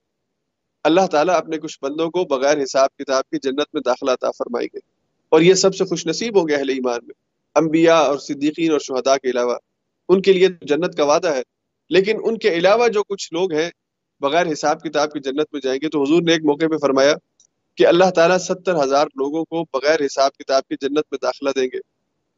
اب جب یہ حدیث سنی، یہ خوشخبری سنی تو ایک صحابی حضرت اوکاشا، انہوں نے فوراً حضور سے کہا، حضور، میرے لیے بھی دعا کیجیے مجھے بھی اللہ ان میں شامل کر دے۔ تو حضور نے کہا، اوکاشا، تو بھی ان میں شامل ہو گیا۔ ایک اور صحابی نے سنا کہ حضور نے اس کے بارے میں خوشخبری دی ہے کہ وہ بھی جنت میں چلا جائے گا، ان ستر ہزار میں شامل ہے۔ تو اس نے کہا، میں پیچھے نہ رہ جاؤں، حضور میرے لیے بھی دعا کیجیے حضور نے کہا کہ نہیں، سبا کا اوکاشا، تجھ پہ اوکاشا سبقت لے گیا ہے۔ اوکاشا نے پہل کی ہے، اس کے نصیب میں یہ چیز ہے، تجھے جو ہے وہ، تیرے لیے جو ہے یہ جنت، اس طرح ان لوگوں میں نہیں کہ جو بغیر حساب کتاب کے۔ اب یہاں پہ پھر محدثین نے وجوہات لکھی کہ اس کی کیا وجہ تھی۔ بعض نے پہلے یہ سمجھا کہ شاید اس کے اعمال کی وجہ سے اسے روکا گیا۔ تو اصل بات یہ نہیں تھی کہ اعمال کی وجہ سے بڑا نیک صحابی تھا، دوسرا بھی۔ اصل یہ تھی کہ ظاہری بات ہے کہ دوسرے کے بعد پھر کہاں پہ بریک لگتی؟ دوسرا، تیسرا، چوتھا، دسواں، بارہواں۔ تو حضور نے پہلے ہی کے اوپر اس کو روکا۔ اور دوسرا، اس کا سبق یہ ہے، اس حدیث کے اندر سبق یہ ہے کہ جب بھی نیکی کی طرف بلایا جائے تو انتظار مت کرے کہ فلاں کو دیکھے وہ کیا کہتا ہے فلاں کو دیکھے وہ کیا کرتا ہے۔ خود سبقت کرے خود سبقت کرے خود پہل کرے۔ دوسروں سے آگے بڑھ جائیں چھلانگ لگائیں نیکی کے میدان کے اندر۔ دوسروں کا انتظار مت کرے۔ تو اللہ نے یہاں پہ اس حدیث کے اندر جو ہمیں سبق ملتا ہے یہ کہ اکاشا نے سب سے پہل کی۔ اور سب سے پہلے کہا کہ مجھے بھی ان میں شامل کر دے تو اس کی اس پہل کا اور سب سے پہلے اس کا جو اس کا سوال تھا اس کا جواب میں اللہ نے اللہ کے وسلم نے کہا کہ تو بھی جنت میں جائے گا۔ اور دوسرا پہلو یہاں پہ یہ ہے کہ حضرت اکاشا جو تھے، ان کی فرسٹ پریورٹی کیا تھی؟ اور ہماری فرسٹ پریورٹی کیا ہے؟ ہمارے ساتھ جب ہمارے سامنے جب قرآن کی آیات پڑھی جائے تو ہمیں بھی حضرت اکاشا کی طرح رسپانس کرنا چاہیے۔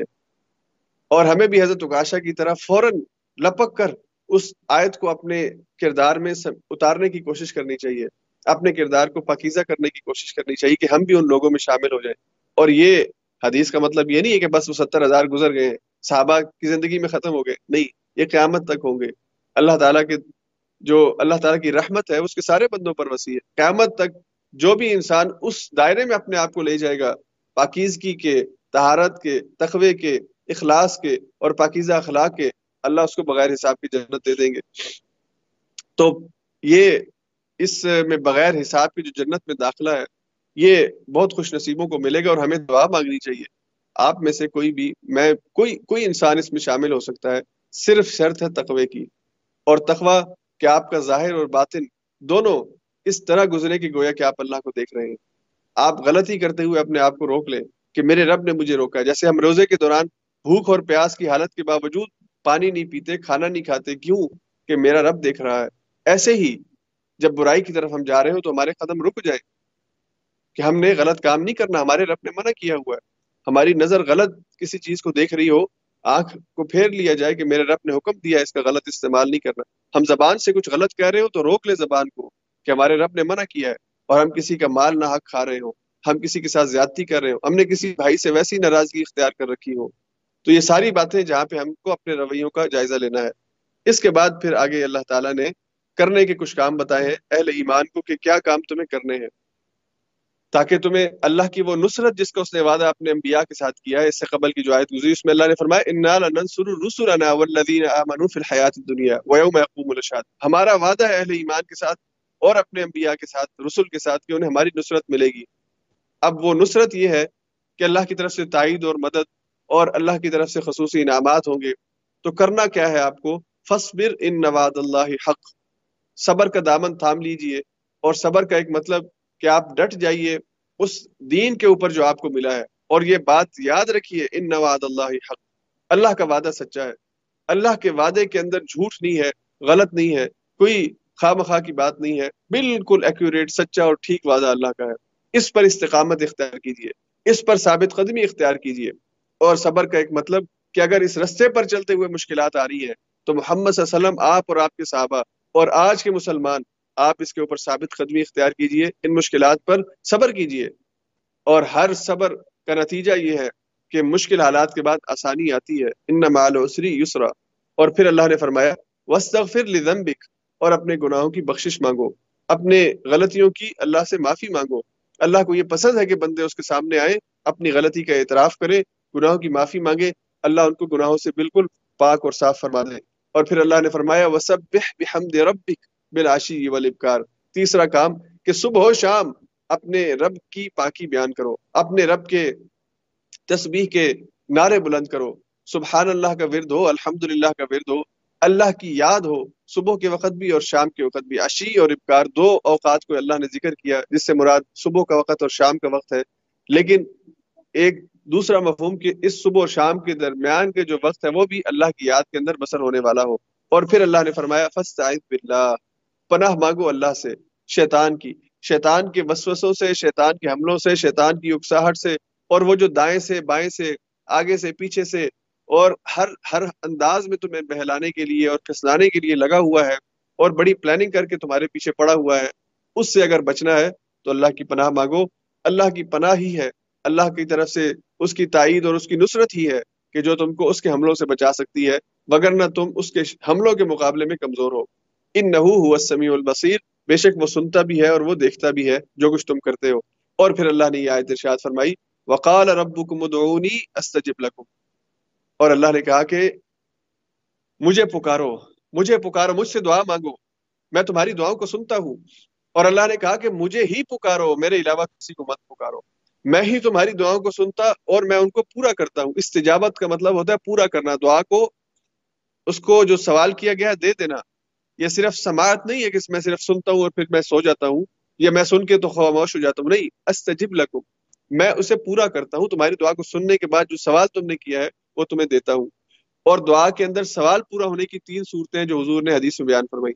ایک یہ کہ وہ جو سوال مانگا ہے، جس طرح جس انداز میں سوال کیا، اسی وقت وہ چیز اتنی ہی اس کو مل جائے۔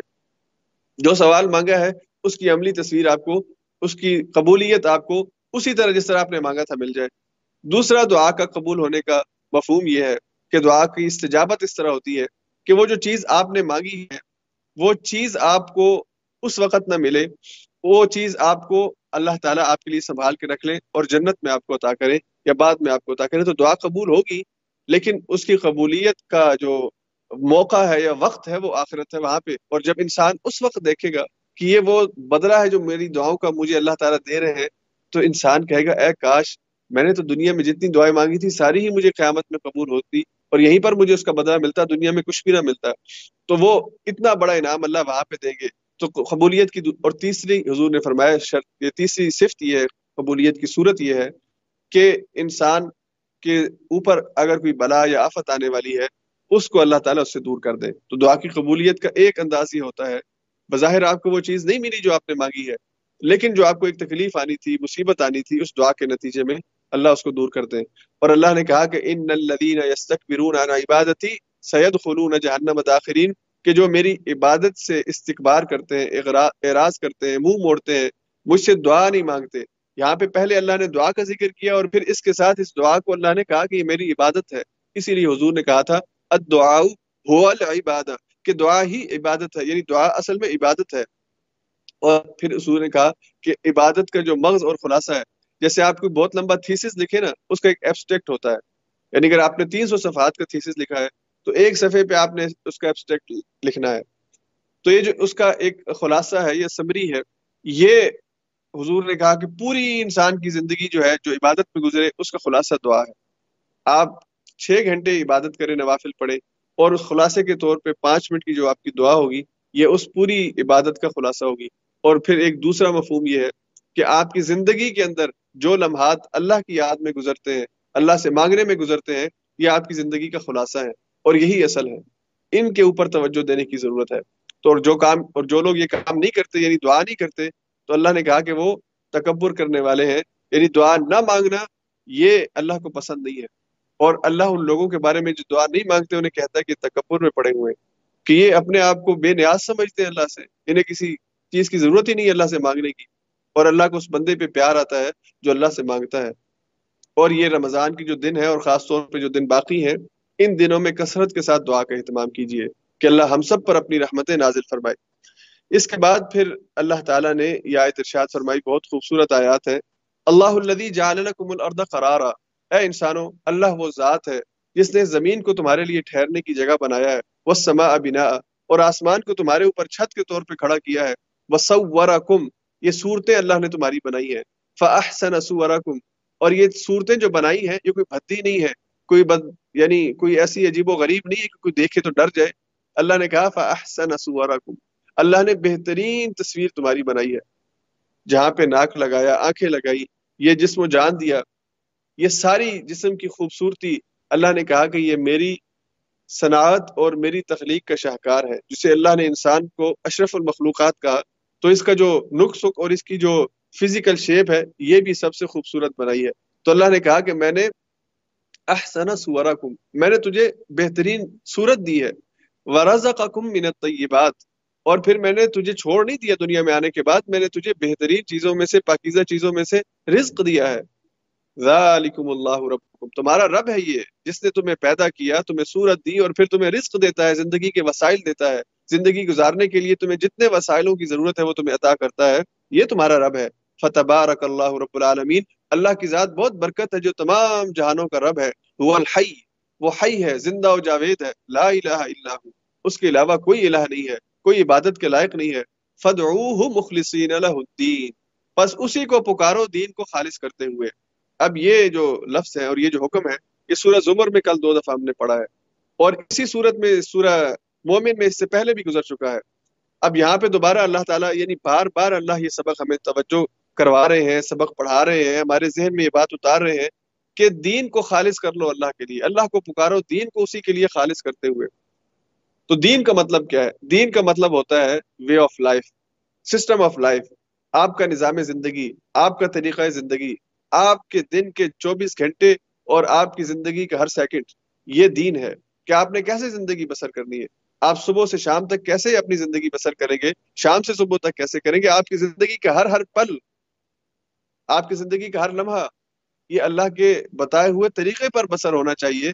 یہ نہیں ہے کہ آپ صرف سنڈے کے دن جو ہے وہ مسجد میں، جمعے کے دن مسجد میں چلے جائیں، جیسے وہ سنڈے کے دن جاتے ہیں یا یہودی ہفتے کے دن جاتے ہیں۔ آپ جمعے کے جمعے چلے جایا کریں اور وہاں پہ چار چار سجدے کر کے اور دو نمازیں پڑھ کے آپ سمجھ لیں کہ آپ بالکل اللہ کو خالص کرتے ہوئے پکار رہے ہیں۔ وہ تو تمام عبادات کا ایک حصہ ہے۔ جب اللہ کہتے ہیں نا فدو مخلصین اللہ الدین اس کو پکارو دین کو خالص کرتے ہوئے، تو اس کا مطلب یہ ہے کہ تم اپنے لیے جس طریقہ زندگی کو پسند کرتے ہو، وہ ہونا چاہیے جو اللہ کی طرف سے تمہیں دیا گیا ہے۔ اور پھر آخر میں اللہ نے فرمایا الحمد تمام تعریفیں اللہ کے لیے ہیں، رب العالمین، جو تمام جہانوں کا پالنے والا ہے۔ اس کے بعد سورہ فصلت ہے، اور اس میں اللہ تعالیٰ نے بنیادی طور پر انہی مضامین کو آخرت سے متعلق اور مشرقین مکہ سے کہا کہ اللہ کی آیات کو قبول کر لو، یہ تمہاری بھلائی کے لیے اور تمہاری کامیابی کے لیے اللہ نے بھیجی ہے۔ تو ابتدا میں اللہ نے قرآن کا تعارف کروایا ہے کہ کتاب الفصلت آیات اسی سے اس کا نام فصلت ہے، کہ یہ وہ کتاب جس کی آیات کھول کھول کر بیان کی گئی ہے فصلہ فصل تفصیل کہتے ہیں، اردو میں بھی ہم کہتے ہیں تفصیل سے بیان کرنا، یہ وہی لفظ ہے کہ ہم نے اس کتاب کو تفصیل سے بیان کیا اس کی آیات بہت کھول کھول کے اللہ نے رکھی ہے، کوئی اس میں اشکال مشکل نہیں رکھا۔ آپ پڑھیں تو صحیح آپ کو پڑھنے کے بعد سمجھ میں آ جاتی ہے کہ اللہ نے کیا بات کہی ہے، کوئی مشکل بات نہیں ہے۔ تو اللہ نے اس کی آیات کو کھول کھول کے بیان کیا ہے۔ فصلت آیات ہوں اور پھر اللہ تعالیٰ نے زمین اور آسمان کی تخلیق کا ذکر کیا۔ اور اس میں ان غلط رویوں یا غلط عقائد کی اصلاح جو اللہ کے حوالے سے کی گئی تھی۔ یہود یہ سمجھتے تھے کہ اللہ نے چھ دن میں اس کائنات کو پیدا کیا اور ساتویں دن پھر آرام کیا ہے۔ تو اللہ نے یہاں پہ کہا کہ پیدا اللہ نے چھ ہی دن میں کیا ہے۔ خلق الارض فی یومین۔ دو دن میں اس کو پیدا کیا زمین کو۔ پھر اس کے بعد اللہ کہتے ہیں کہ اس میں دو دنوں میں ہم نے یہ پہاڑ اور یہ اس کی جو دیگر وقدر اقوات فی اربات ایام، چار دنوں میں اس کی جو دیگر زمین کے ساتھ جو چیزیں وابستہ ہیں، پہاڑوں کو اس کے اوپر ٹھہرانا ہے یعنی جو کائنات کی ابتدا کے مناظر ہیں، وہ اللہ اس صورت میں بیان کرتے ہیں۔ اور پھر اللہ نے کہا کہ فقضا سبع سماوات فی یومین آسمانوں کو، ساتوں آسمانوں کو ہم نے دو دن کے اندر کھڑا کیا ہے۔ تو دن چھ ہی اس طرح بنتے ہیں لیکن اللہ فرماتے ہیں کہ پھر اللہ تعالیٰ ان کو پیدا کرنے کے بعد تھکا نہیں ہے۔ جو یہودی سمجھتے تھے کہ ساتویں دن چھٹی کا ہے، اس لیے کہ وہ آرام کا دن ہے۔ اللہ تھکتا نہیں ہے، بلکہ اللہ نے ہفتے کے دنوں میں ایک دن تمہارے لیے رکھا ہے کہ تم اس دن کثرت سے زیادہ، عام دنوں کی بنسبت زیادہ اللہ کی عبادت کرو۔ تو ہمیں جمعے کا دن عطا کیا گیا ہے کہ ہم اس دن زیادہ کثرت سے اللہ کا ذکر کریں، اللہ کو یاد کریں۔ اور پھر ان آیات میں اللہ تعالیٰ نے ذکر کیا ہے کہ وہ جو قرآن کے قرآن سے روکتے ہیں لوگوں کو، وہ دراصل اللہ کے دشمن ہے آدا اللہ، وہ اللہ کے آدا ہے اللہ کے دشمن ہے تو جو قرآن سے روکتا ہے، چاہے وہ اپنی کسی اور ایکٹیویٹی کے ذریعے آپ کو یہ موقع ہی نہیں دیتا کہ آپ قرآن کے پاس جائیں، یا اس کی اس ایکٹیویٹی کا مقصد یہ ہے کہ آپ قرآن ہی نہ کھولیں، بس اسی کو دیکھتے رہیں۔ آپ کی اپنی کوئی ایسی مصروفیت ہے جو آپ کے لیے ضروری نہیں ہے، لیکن صرف مزاح کے لیے، تفریح کے لیے، یا صرف اپنی دلچسپی کے لیے آپ نے رکھی ہوئی ہے اور وہ مصروفیت آپ کو قرآن نہیں کھولنے دیتی، تو وہ ادا اللہ ہے۔ اور مشرقین مکہ اس وقت کیا کرتے تھے؟ وہ کرتے تھے کہ وہ اللہ کی آیات سے لوگوں کو روکتے تھے کہ اللہ کی آیات نہ سنی جائے۔ اور کرتے کیا تھے؟ ولغفی اللہ تغلیبون کہ شور شرابہ کر دو، سیٹیاں بجانا شروع کر دو۔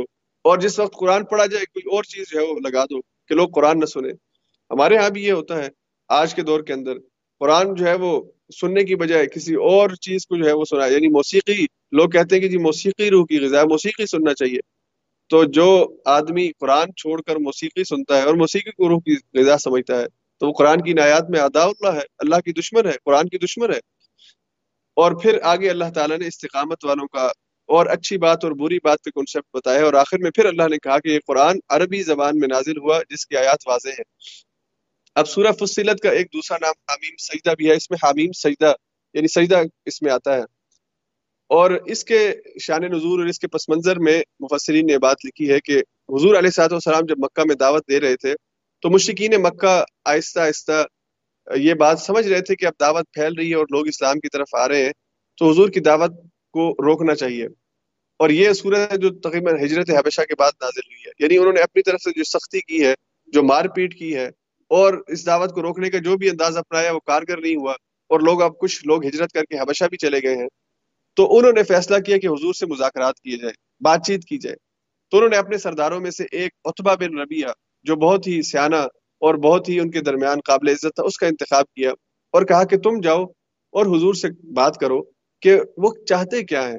کوئی درمیانی رستہ نکالے جیسے آج کل بھی ہمارے یہاں پولیٹیشینس کہتے ہیں نا، جب احتجاج کرنے والے لوگ ہیں کہ بھائی کوئی درمیانی رستہ نکالے، تمہاری بھی عزت رہ جائے، ہماری بھی رہ جائے۔ تو وہ بھی اتبا بھی حضور کے پاس آیا کہ حضور، آپ محمد صلی اللہ علیہ وسلم، آپ جو یہ مشن آپ لے کے کھڑے ہوئے اور لوگوں کو اپنے دین کی طرف بلا رہے ہیں، اس سے ہمارے معاشرے میں بڑا انتشار پیدا ہو گیا ہے۔ اور ہر گھر کے اندر اب یہ مسئلہ ہے۔ تو کوئی اس کا رستہ نکالے۔ اگر آپ یہ چاہتے ہیں کہ آپ کو ہم سردار بنا دیں، تو ہم آپ کو اپنی سرداری دینے کے لیے تیار ہیں۔ اور اگر آپ یہ چاہتے ہیں کہ آپ کی شادی کسی بڑے خاندان میں ہو جائے تو ہم اس کو شادی کرنے کے لیے آپ کی اگر آپ کو مال و دولت چاہیے، تو میں آپ کو مال و دولت جو ہے وہ دینے کے لیے آپ ہم مکے کی ساری دولت آپ کے قدموں میں ڈھیر کر دیتے ہیں۔ کوئی درمیانی رستہ نکالے حضرت؟ کوئی بیچ کا رستہ نکالے تاکہ اس دعوت کے نتیجے میں جو گھروں کے اندر اب ایمان اور کفر کی بنیاد کے اوپر رشتے ٹوٹنا شروع ہو گئے ہیں، یہ رک جائیں۔ حضور علیہ صاحب والسلام نے اس کی بات سنی۔ اور پھر حضور علیہ صاحب والسلام نے ان آیات کی تلاوت شروع کی۔ حامیم، تنزیل من الرحمن الرحیم۔ کتاب فصلت آیاته قرآنا عربيا لقوم يعلمون، بشيرا ونذيرا، فأعرض أكثرهم فهم لا يسمعون. وقالوا قلوبنا في أكنة مما تدعوننا إليه وفي آذاننا الى آخری اور اس میں آگے چل کر تقریباً دس بارہ آیات کے بعد یہ آیت آتی ہے، فَإِنْ أَعْرَضُوا فَقُلْ أَنذَرْتُكُمْ صَاعِقَةً مِثْلَ صَاعِقَةِ عَادٍ وَثَمُودَ۔ کہ اگر یہ اعراض کرتے ہیں، بات نہیں مانتے، تو آپ ان کو ڈرا دیجیے۔ وہی، اسی پکڑ کا کہ جو عاد اور سمود کے اوپر آئی تھی۔ تو بعض روایات کے مطابق جب حضور نے یہ آیات پڑھی تو اتبا نے آپ کے منہ کے اوپر ہاتھ رکھ دیا۔ اس لیے کہ اس تباہی اور ہورناکی کو وہ اپنی آنکھوں سے دیکھ چکے تھے۔ ان کھنڈرات کو وہ اپنی آنکھوں سے دیکھتے تھے جو آدر سمود کے کھنڈرات تھے۔ تو اس نے حضور کے منہ پہ ہاتھ رکھ دیا۔ اور بعض روایات میں یہ آتا ہے کہ اس نے ہاتھ نہیں رکھا، لیکن جب سجدہ ہوا، حضور نے سجدہ کیا تو اس وقت تک اس میں سجدہ بھی آتا ہے۔ تو وہ بیٹھ کے حضور کی تلاوت سنتا رہا۔ اور جب وہ واپس آیا تو اس کا چہرے کا رنگ بدلا ہوا تھا۔ اور اس کو دیکھتے ہی وہ جو سردارہ نے مکہ بیٹھے تھے، انہوں نے کہا کہ لگتا ہے کہ اتبا کے اوپر بھی جادو ہو گیا ہے۔ تو اتبا نے کہا کہ ہم جادو کو جانتے ہیں، جادو کیا ہے؟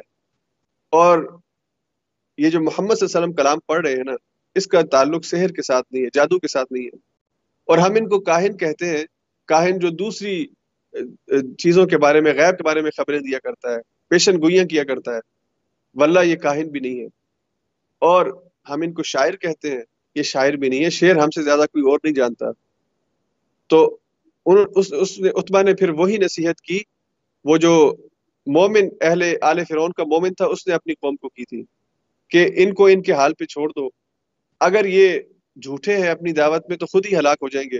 اور اگر یہ سچے ہیں، تو ان کی عزت تمہاری عزت بنے گی۔ تو یہ یعنی اس کا دعوت کو یا ایمان کو قرآن کو سن کر قرآن کی صداقت کے اوپر اور قرآن کی حقانیت کے اوپر اور قرآن کے ایسے کلام کے اوپر کہ جو انسانوں کا بنایا وہ نہیں ہے، وہ مان گیا تھا۔ لیکن اسلام قبول اس نے بھی نہیں کیا۔ اسی طرح جس طرح باقی مشکین مکہ نے نہیں کیا۔ تو اللہ تعالیٰ نے ان آیات کے اندر قریش مکہ کو بڑے واضح انداز میں رسول کی حقیقت، رسالت کی حقیقت، قرآن کا اللہ کی طرف سے ہونا اور اس کی آیات کا معجزہ ہونا، یہ اللہ نے ان آیات میں بیان فرمایا ہے۔ یہ اس کے مضامین ہے اس میں جو ایک اہم دو آیات ہیں، جس میں اللہ تعالیٰ نے ایمان اور استقامت، یہ دو صفات کا ذکر کیا اور ان کا انعام اللہ نے ذکر کیا۔ تو اللہ نے فرمایا، ان الدین قانون رب اللہ وہ لوگ کے جو رب پر ایمان لاتے ہیں اور کہتے ہیں کہ اللہ ہمارا رب ہے سم استقام پھر اس پر وہ ڈٹ جاتے ہیں، استقامت اختیار کرتے ہیں اور وہ اپنے اس دعوے کے اوپر سچے اپنے آپ کو ثابت کرتے ہیں۔ پھر کیا ہوتا ہے؟ تتنزل علیہم الملائکہ، ہم ان پر فرشتے بھیجتے ہیں۔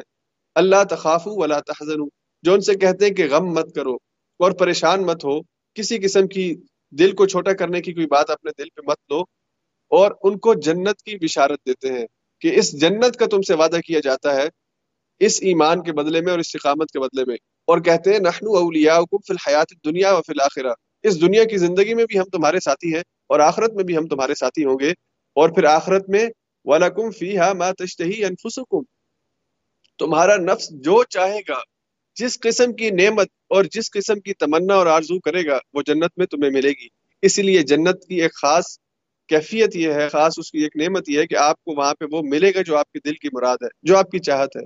اور ایک حدیث میں اس کا ترجمہ یا اس کا مفہوم یوں بیان کیا گیا کہ انسان اگر مثال کے طور پہ بیٹھے ہوئے شراب کے بارے میں یا کسی پھل کے بارے میں تصور کرے گا جنت میں، اس کے ذہن میں خیال آئے گا تو اس کی آنکھوں کے سامنے اس کی خدمت میں وہ چیز پیش کر دی جائے گی۔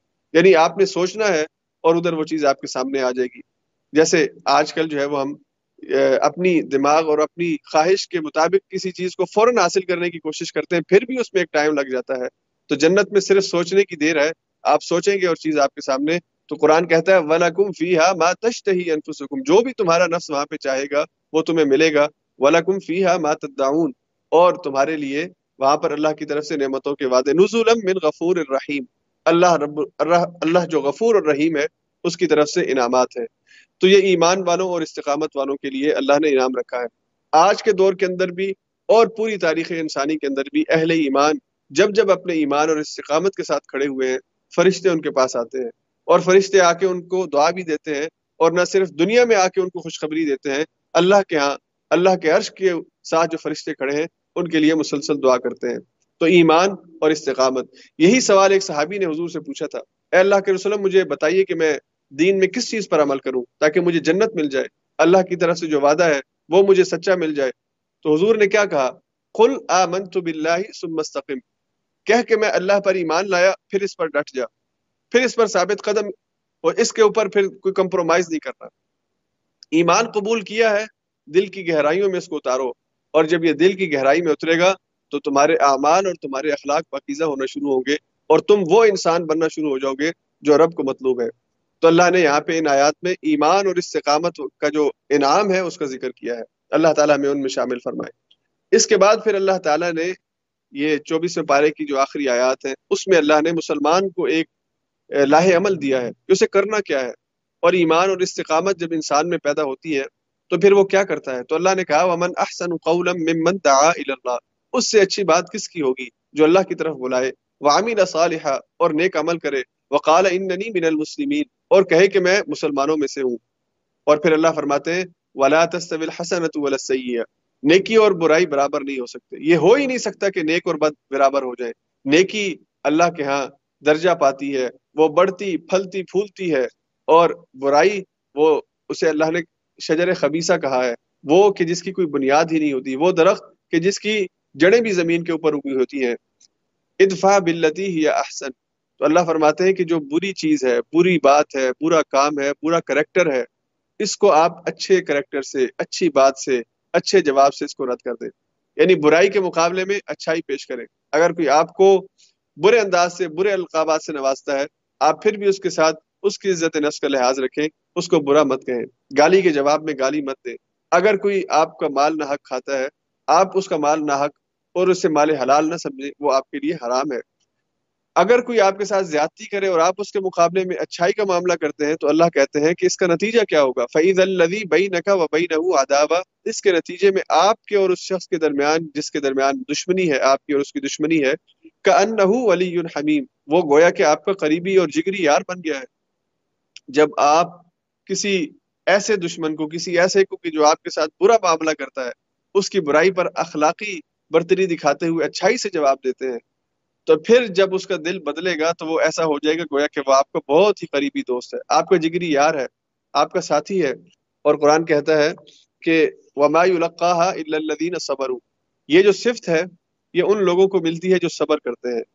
وما القاح اللہ حسن عظیم اور یہ بڑے ہی نصیب والوں کو ملتی ہے۔ یہ بڑے جگر گردے کا کام ہوتا ہے کہ کوئی آپ کو برا بھلا کہے، کوئی آپ کے بارے میں آپ کو شکست دینے کے لیے، آپ کو معاشرے میں گندا کرنے کے لیے آپ کے خلاف غلط باتیں کرتا رہے اور آپ اس کے ساتھ اچھائی کا معاملہ کریں۔ انسان اگر کسی سے اپنے بارے میں برا سن لے یا اسے پتہ چلے کہ کوئی اس کے بارے میں برا کہہ رہا ہے، تو وہ قسم اٹھا لیتا ہے کہ میں اس کی ایسی کی تیسی کر دوں گا۔ اس سے میرے بارے میں اگر دو بندوں کے سامنے غلط بات کی ہے، میں چھ بندوں کے سامنے کروں گا۔ یہ ہمارے نفس کی اکساہٹ ہے۔ اور یہ ہمارا نفس جو ہے، ہماری اپنی نفس کی جو اپنے یعنی اپنی نفس کی جو پیروی ہے، یہ اس کی طرف لے کے جاتا ہے۔ قرآن یہ کہتا ہے کہ اگر کوئی آپ کے بارے میں برا کرے تو آپ اس کو اچھائی کے ذریعے سے دور کر دیں۔ اور یہ جگر پیدا کرنا، یہ حوصلہ پیدا کرنا اس میں محنت کرنی پڑتی ہے۔ ہر ایک جو ہے وہ ایسا نہیں ہوتا۔ اس کے لیے محنت کے ذریعے سے اور اپنے آپ کو سمجھانے کے ذریعے سے یہ ایٹیچیوڈ ڈیولپ کیا جا سکتا ہے۔ شیطان نزغ فسائز باللہ اور جب بھی تجھے شیطان کی طرف سے اکساہٹ محسوس ہو کہ شیطان تجھے غلط کام کی طرف لے کے جا رہا ہے، کہ فلاں نے تیرا یہ نقصان کیا تو اس کا یہ نقصان کر دے، فلاں نے تیرے بارے میں یہ بری بات کی ہے تو اس سے زیادہ بری بات کہہ دے، اور فلاں نے تیرے حق میں یہ کام کیا ہے، یا تیرے خلاف یہ کام کیا ہے، تو اسے شکست دینے کے لیے، برا کرنے کے لیے یہ کر دے، یہ کہا کہ یہ شیطان کی اکساہٹ ہے۔ تو جب بھی ایسا ہو فسائز باللہ اللہ سے پناہ مانگو ان نحو السمیع العلیم بے شک اللہ تعالیٰ سنتا بھی ہے اور اس کے علم کے اندر بھی ہر چیز ہے۔ اللہ تعالیٰ ہم سب کو ان لوگوں میں شامل فرمائے کہ جو قرآن کی تلاوت کرنے والے اور قرآن کی تلاوت کے ذریعے سے اپنے اخلاق اور اپنے اعمال کو پاکیزہ کرنے والے ہیں۔ اللہ تعالیٰ ہم سب کا حامی و ناصر ہو۔ السلام علیکم ورحمۃ اللہ وبرکاتہ۔